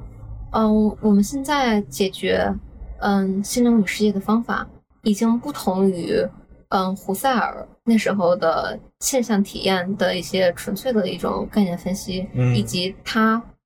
或者我还不是很了解的胡塞尔的一些其他的方法。嗯，我们会说，嗯，举个例子，嗯，有一个叫嗯 Global Working Space Theory，就是全局工作空间理论，它会认为意识的产生并不只是局限于区块化的某一个脑区，而是在脑子中进行嗯、啊。像广播一样全局工作的它这种理论理论的提出，就是嗯介于当下最新的科学研究发展。嗯然后，所以我觉得可能这个东西更有一种依托性。哦，对，之之对之前像我们上课学都是脑子给你画是是一大堆区域，这个负责什么，啊那个负责什么。哦，当然他可能也会不一也这个这个这个预设也会被批判，但上课基本上也是那么教的，你要去知道什么前额叶啊，什么什么脑丘啊，什么这这些东西。对，然后另一方面，嗯，关于分析哲学与哲学史的关系，嗯，我们会认为，嗯，我们可以把哲学史内化成自己理论一个帮一一个理论资源，成为内化于我们的一部分。嗯嗯，比如说，在我进行嗯语言哲学分析的时候，我学习戴维森的三角测量理论，它可能是一种嗯主体 A，然后客体 B 以及他们所共同面对的一个嗯世界 C 这么一个关系，他们中间是语言，然后这个可能就可以回应一些，比如说很经典的嗯哲学史上，比如说他者他者的问题，或者是嗯。主体如何认识世界？这个世界是否是客观于我们存在的？然后他们的是否存在一个鲜艳意义上的，嗯，就是我们无法认认识的本体界，嗯以及所谓的嗯前设，嗯这，些都是有有有哲学背景的。对对对嗯，嗯，都我会觉得其实我们在学习的过程当中，可能都是这个样子。嗯，但是到你越往后，比如说你在写研究生论文或者写博士论文的时候，可能会更加就是从你能掌握的资源出发，去回应一个对你个人来说非常关键的一个问题，不管它是一个哲学问题还是一个其他的问题，可能会很多人的这个是这么来思考。我我感觉就是在哲学领域有一些不同的哲学学习者，嗯，就是有一些学习者是嗯、自我感比较强，像我自己，我觉得确实是这样。我我有很自己，我有自己有很多问题，我本来就有很多问题，我想借用各种领域的学说去解决它。但是可能也有些学习者是一种非常探索型的、嗯。自我感更弱的学习者，有点类似于给我感觉有点类似于科学家，嗯，就是说更希望的是去了解这个世界上面的很多结构啊，这其中的问题啊，就可能嗯，对我可能会感觉校园比较类似于这种探索型的学习者，你觉得呢？我觉得你的表达还算比较描述的比较准确，因为我可能会觉得，在一个问题的看法上，嗯，A 有 A 的看法，B 有 B 的看法，但是我们共同的回应都是那么一个整体的框架。嗯是的，是的，可能会关联到对就是有没有真理等等的看法吧。嗯，我可能觉得，我觉得即使存在真理，个人的力量也达不到它。但是，就确实有很多的哲学家和哲学学习者认为存在某种真理，我们在逐渐的接近它。嗯对对是，对，可可能我会觉得就是我我应该大我在大学的前几年其实是在就探索性比较强，很多东西都很喜欢，但到后面就是一旦你有一个特别关注的东西，就会转向，就转向，就是你你这个关注的点，那不管可能是哲哲学里面的一些具体的问题啊、伦理学啊什么的，或者说是像我跟你差不多，我也是那会儿大三的时候就读了这个消费社会，哦，当当时我就是对对消费很感兴趣，那是因为我的个人的经验，就比如说，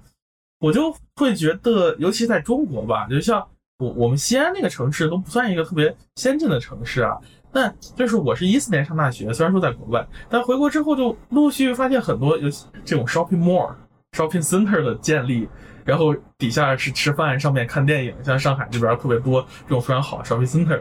就这种就大概就那么几年，就是这种消费文化是逐渐的兴起，包括还有一个词儿叫做消费升级，在那一年特别特别流行。后面还有什么消费降级？是是后面没钱了嘛，就经济不行了。呃，那那那几年，尤其是我出国之后扫二维码呀什么的，这才出现，就回来。呃，包括我当时身边，就是因为在温哥华读书嘛，那边就有非常多的富二代，不管人家就就是家都特有钱，反正喜欢潮牌，所以我就是从从从审美啊、流行文化呀，包括这种消费开始，对于一些事物进行进行看法，所以很自然的就会接触到这些理论，包括洛兰巴特谈这个 神话学，哦。就是谈流行文化当中的一些东西，包括还有时尚体系，谈时尚，谈谈谈消费。对，那个时候是我进入的一个点。对，到到后面呢，可能关注的就可能那个东西就不想再关注，就没意思了。就是你关注完就完了。但到当然可能比较简单那个时候的关注，到后来我重新去梳理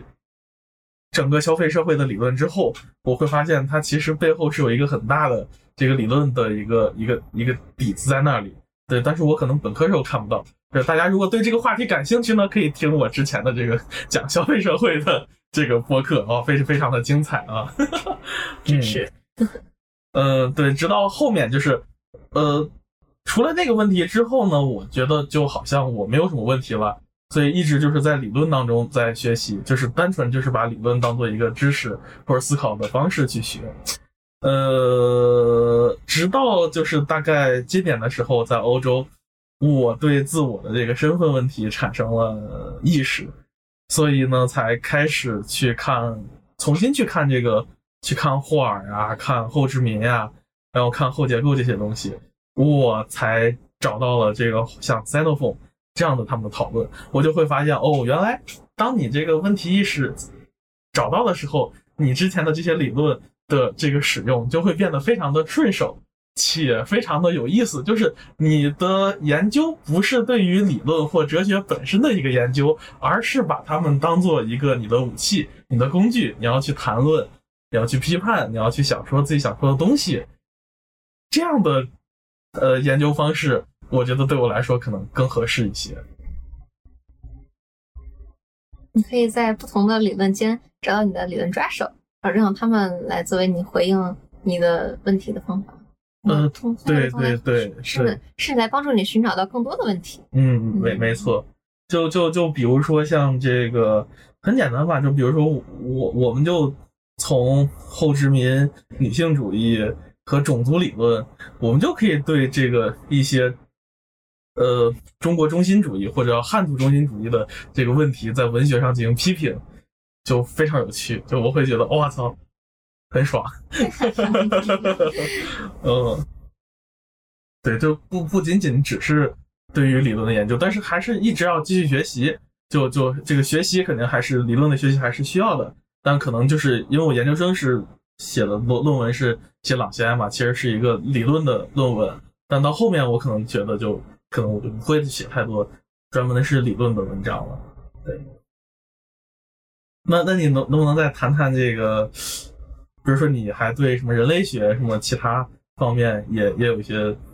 兴趣，就呃，想想，嗯嗯，我我感觉就是不同的人文学科是不同的方法和不同的视角吧。嗯就是我刚进大学的时候，觉得哲学的方法能够了解世界上的一切问题。呃，也不一定是一切，但是我觉得哲学的方法是最重要的、最有意义的方法。嗯，但后面我逐渐发现，有些问题是哲学方法会呃忽略或者不那么重视的，而在这个在这些问题上面，可能其他学科的方法会比较能够去回答。呃，我想想有没有什么例子啊？嗯，举个例子吧，比如说宗教的问题，因为这学期正好在上这个课，就是我们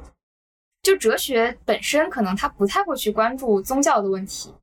即使关注也是说，哦，我如果想要理解笛卡尔，我可能要理解他的上帝观念啊、对。但是实际上，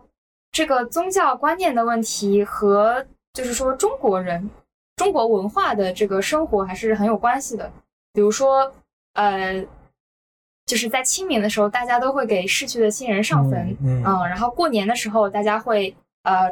团圆，然后会可能初五会迎财神、放鞭炮嗯等等等这些习俗，其实都是嗯某种意义上的宗教性的习俗。对，在这个时候，就是说呃，比如说人类学或者是社会学的方法，会去观察、呃归纳，嗯然后去解读这些现象。就是说，可以说是生活的其他方面吧，嗯不那么哲学，但是也对生活有一些影响的方面。对对对对，所以就这种比较感兴趣。然后还有可能是也是和亲密关系有关系嘛，就是说，呃，在亲密关系中，有时候会感到我其实没有那么了解我自己，用哲学的抽象的方法，嗯，能够了解我的一部分，但是有很多的情感性的、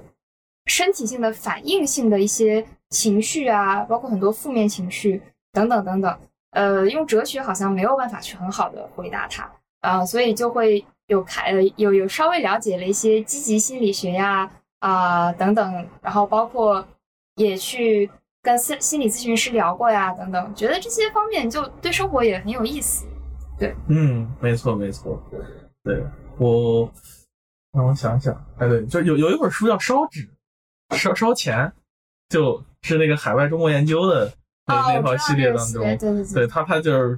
对，就是研究那个中国人烧烧钱那个事情，对对。然后我我也是那会儿大学的大三时候读读了一些，比如说什么严一祥的书，呃，礼物的流动哦哦，还有人情面子与关系的再生产，还有讲那个家庭那什么家家庭的那些那些东西。是的，是的，对对，我对人类学，对，如果我我我我挺喜欢人类学的，我挺我喜欢看人类学研究啊，但我不愿意去做人类学研究，我觉得研究啥好累啊。但我那个真的挺挺愿意看很多他们这些研究，蛮蛮有意思的。嗯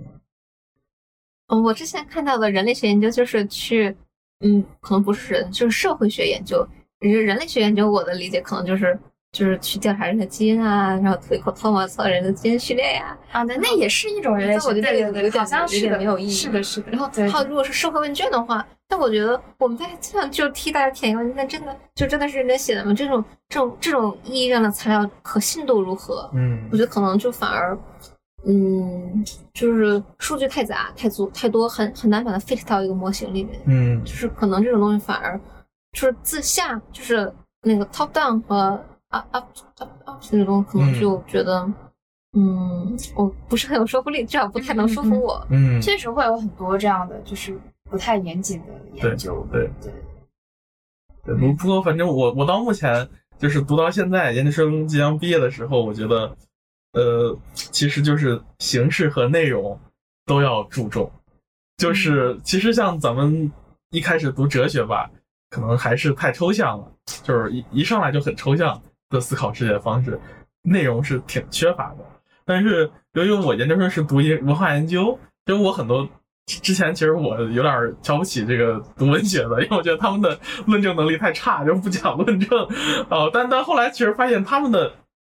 感受 sensitivity 的能力其实就很强，就包括呃这最近一两年我也认识很多读艺术的学生，就他们是感受力很强，就是他们的内容的就是他们比我们更有内容，就是嗯我们是形式比较多一些，嗯对，对对，但但是其实要有一个好的研究，我觉得两方面都有。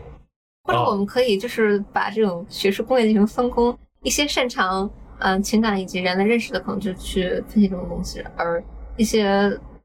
比如说抽象思维能力更擅长一点的，可能会去做一些偏理论化的东西。嗯，是是是可以的，但但同同时就是一种好的这种知识的生产，它是两者都要结合。一方面，它要具备理论的阅读和和和能力，但同时它也要对经验的材料进行一些比较严格详细的抓取和分析。就是我更愿意看到这样的研究，而不是说单纯的一本讲哲学的书，或者单纯的一本讲历史的书。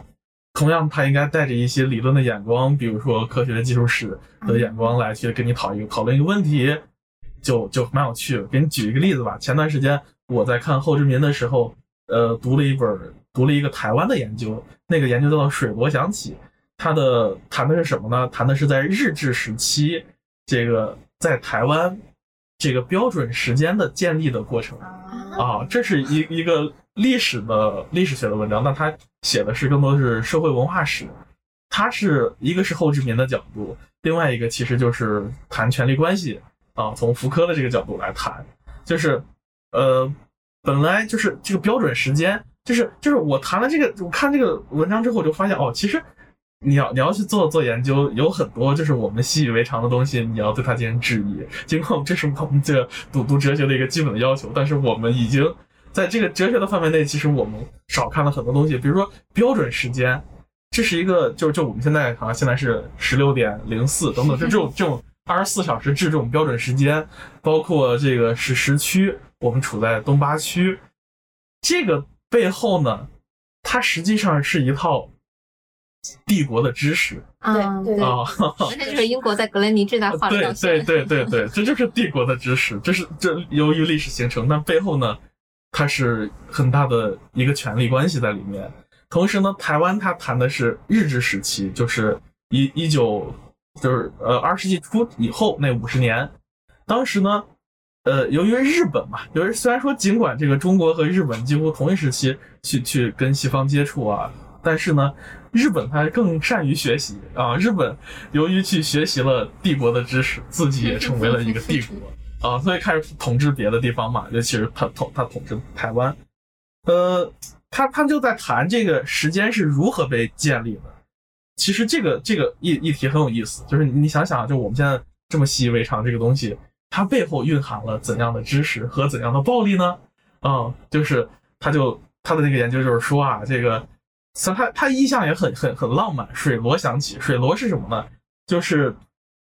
是在那个台湾的这个郊区，呃，乡村的那个工厂的那个地方，他们是日本开了一些制糖厂，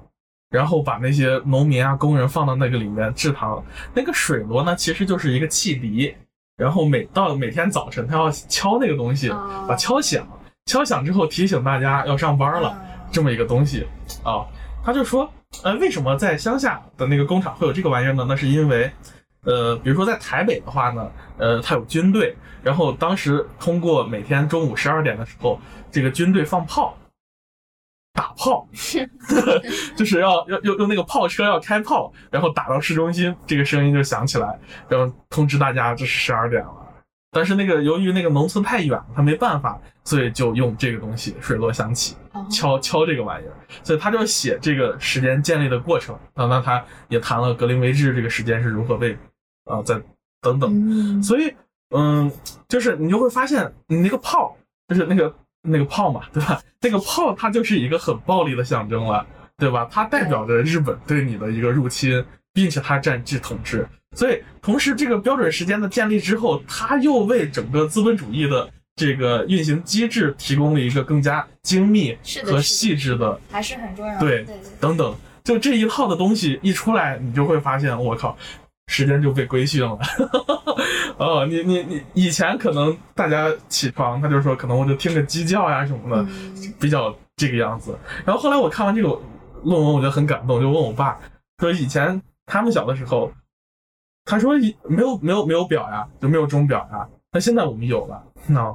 所以同样这个类似的研研究呢，就是呃，你可以想象另外一个概念，在中国就是农村或者乡镇的这个小喇叭。不知道你有没有，你不知道知知道这个东西？这个小小喇叭呢，它是广村口的对村口的小喇叭，对广播，因为那个时候家里也没有表嘛，可能只有城城市里有表，但村里没有表。这个小喇叭，我问我爸，他说是每天会播三次，早中晚，会会会通知大家，哦它也是一个这个时间提醒你的一个东西，哦对对对，等等作为。一个话语宣那个话语宣传那么一个，对，他一方面是在在进行重要的事情要通知你，广播站给你播报，同时他也有时间嗯，提醒时间的意味。对，之前之前就是我在去多抓鱼的那个线下店，就是在安福路静安区那边啊、多抓鱼就是都是卖二手书嘛，然后正好淘到一本叫呃莱布尼茨、牛顿和时间的发明，嗯，嗯对对，也是在讲这个话题，嗯就很有。他讲的是说，呃，欧洲的那个近代的时候，就是钟表是怎么出现的。对对对对，也有讲到，就是说时间对于呃生产秩序的很重要的作用。是是，对对对，呃，对，因为因为我就你想说吗？啊，我想说说说到时间，就是其实对于时间的把握以及时间的控制，我觉得其实一直在，不论是对于个人还是对于文化，都是一个很重要的东西。比如说像古希腊和古罗马那时候，他们的拉丁语和古希腊语其实时态的区分是并不强的，他们可能没有很强烈，比如说将来时、过去时以及过去、将来时、过去完成时这样的区分，嗯只是一种很呃很比较粗浅的，嗯、那个未完成态和完成态的那种区分，以及以及一些时间副词，比如说明天啊、后天这样的，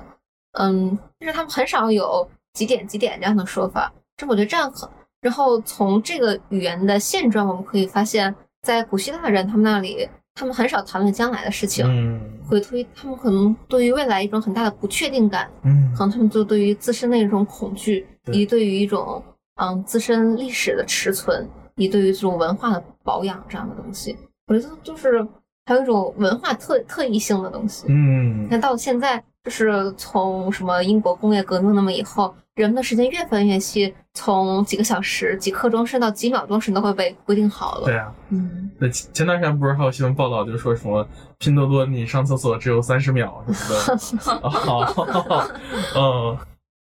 对我这个这个，反正这个研究就让我也想起我当年去英国玩的时候，我去剑桥吧，剑桥大学，他那边的博物馆里面就都是钟表。就我到英国有一些好像有一个，还是牛津来的有一个，就是专门的钟表的那个展厅，嗯就就是就是就是那个就进去一大堆钟表，看着我很难受。就是 啊，他们就把这个东西当个好像很，当然他们可能对觉得这个很牛逼啊，流逝的是。你自己的生命吗？对，就是我我会觉得太过于机械，太太精密这种东西。对，当然把它具象化了。对对对，但可能人就说嘛，就是铁路的运输啊，就是这种现代性的经验精确化的的一个基本的前提，嗯就是这个标准时间的建立。你如果没有，你哪有那个 timetable 那个时间表？人们坐坐坐车，对，这样，就像呃，对，在欧洲，因为交通不是都通过铁路嘛，对吧？然后还有就是，我这个记得我以前加拿大上学的时候啊，我们坐公交车也是要看时间表，就是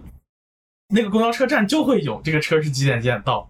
就我还觉得还蛮有意思，因为在中国没有人会看这个东西吧，你就在那等着就完了，对，基本上。哦，那是说你是通过这种看时间表，把自己嗯嵌入到了那个时间之内嗯？是的嗯是的挺挺难受的。对，就是你你得看着这个时哎车啥时候来，赶紧跑赶紧跑，赶紧去，不然你一错过就半个小时过去了，二十多分钟，反正是那样的生活方式，自自我的生命并不是由自己掌控的，而仿佛是被他者所训制的？甚至是大他者呢，各种大他者。对啊，嗯，没错，就时间不仅是这种就是规范化的，而且我我看那个书还提到就是很均质化，嗯，嗯，就是说你的一个圆形的表盘，对，其实表盘也是一个就是近代才被发明出来的东西，之前他们有的是那种水钟，啊，就是可能一滴一滴水，嗯突然沙漏，就是嗯，这个是和表盘完全不同的呈现形式。对对对对，然后表盘上面有一个针在均质的移动。是，对，我不知道你们小时候家里就是如果卧室会放钟表的话，你们会不会觉得那个滴答的声音很烦？嗯，我小时候会有，就是那个机械钟在那边滴答滴答滴答滴答，我晚上就睡不着。是是是，觉得很烦，它就一直持续的在运动。嗯，对对对对。然后还有就是电子表化的程序时间，它仿佛并没有一种你刚刚说那种均质化的东西，而只是一种数字的间断化的蹦哒蹦哒的那么一种东西。但是它正在嗯一到不对零到二十四或零到十二这么一种数字化的循环中，使得你继续是一种抽象的时间，但是也让你感受到了一种所谓的哪里就不一样了的东西。嗯，反正时间这个挺挺有意思的，我觉得从很多角度都可以去研究关注。对对，是的，是的。就这种话题，我觉得就是即使学习哲学，其实读一读这种书也还挺开心。其实这就不是哲学问题。对，嗯，那就是那最后一个问题吧，想再问问你们对于未来的这个计划都是怎样，想去做些什么研究啊？包括研究生去去哪里这样？对，哦，可能未来还是打算继续在学校读科学哲学研究生。研究的方向还是心灵哲学或心心理学哲学，或者是认知科学哲学，它被归为科学哲学下属，就是我们刚才已经 嗯被损了很多遍的科学哲学这么一个学科化的概念。但是我认为，嗯，并不是说我学科学哲学就只感兴趣科学哲学，而并没有一些其他的关切。比如说，我对伦理学非常感兴趣，我对神经伦理学也非常的喜欢。嗯，我可能会会想。嗯，科学哲学在目前这个阶段是至少是目前在研究生这个短暂的这一个阶段，可以带给我更多探索的可能。因为我通过写这个东西，也认识到我可以去学习更多的，我去学习了法语，我去学习了语言哲学，我去学习了啊一些医学方面的一些疾病，就是会让我使得嗯，我会认为这种东西可以带给我一种很好的方法和体验。然后在以后的话。啊，我可能会不知道，因为我之前一直想做自由意志问题，但这个问题显然不是一个研究生在三年内就能说清楚的，嗯，所以可能会需要，还是需要吸收更多的知识吧。嗯嗯嗯，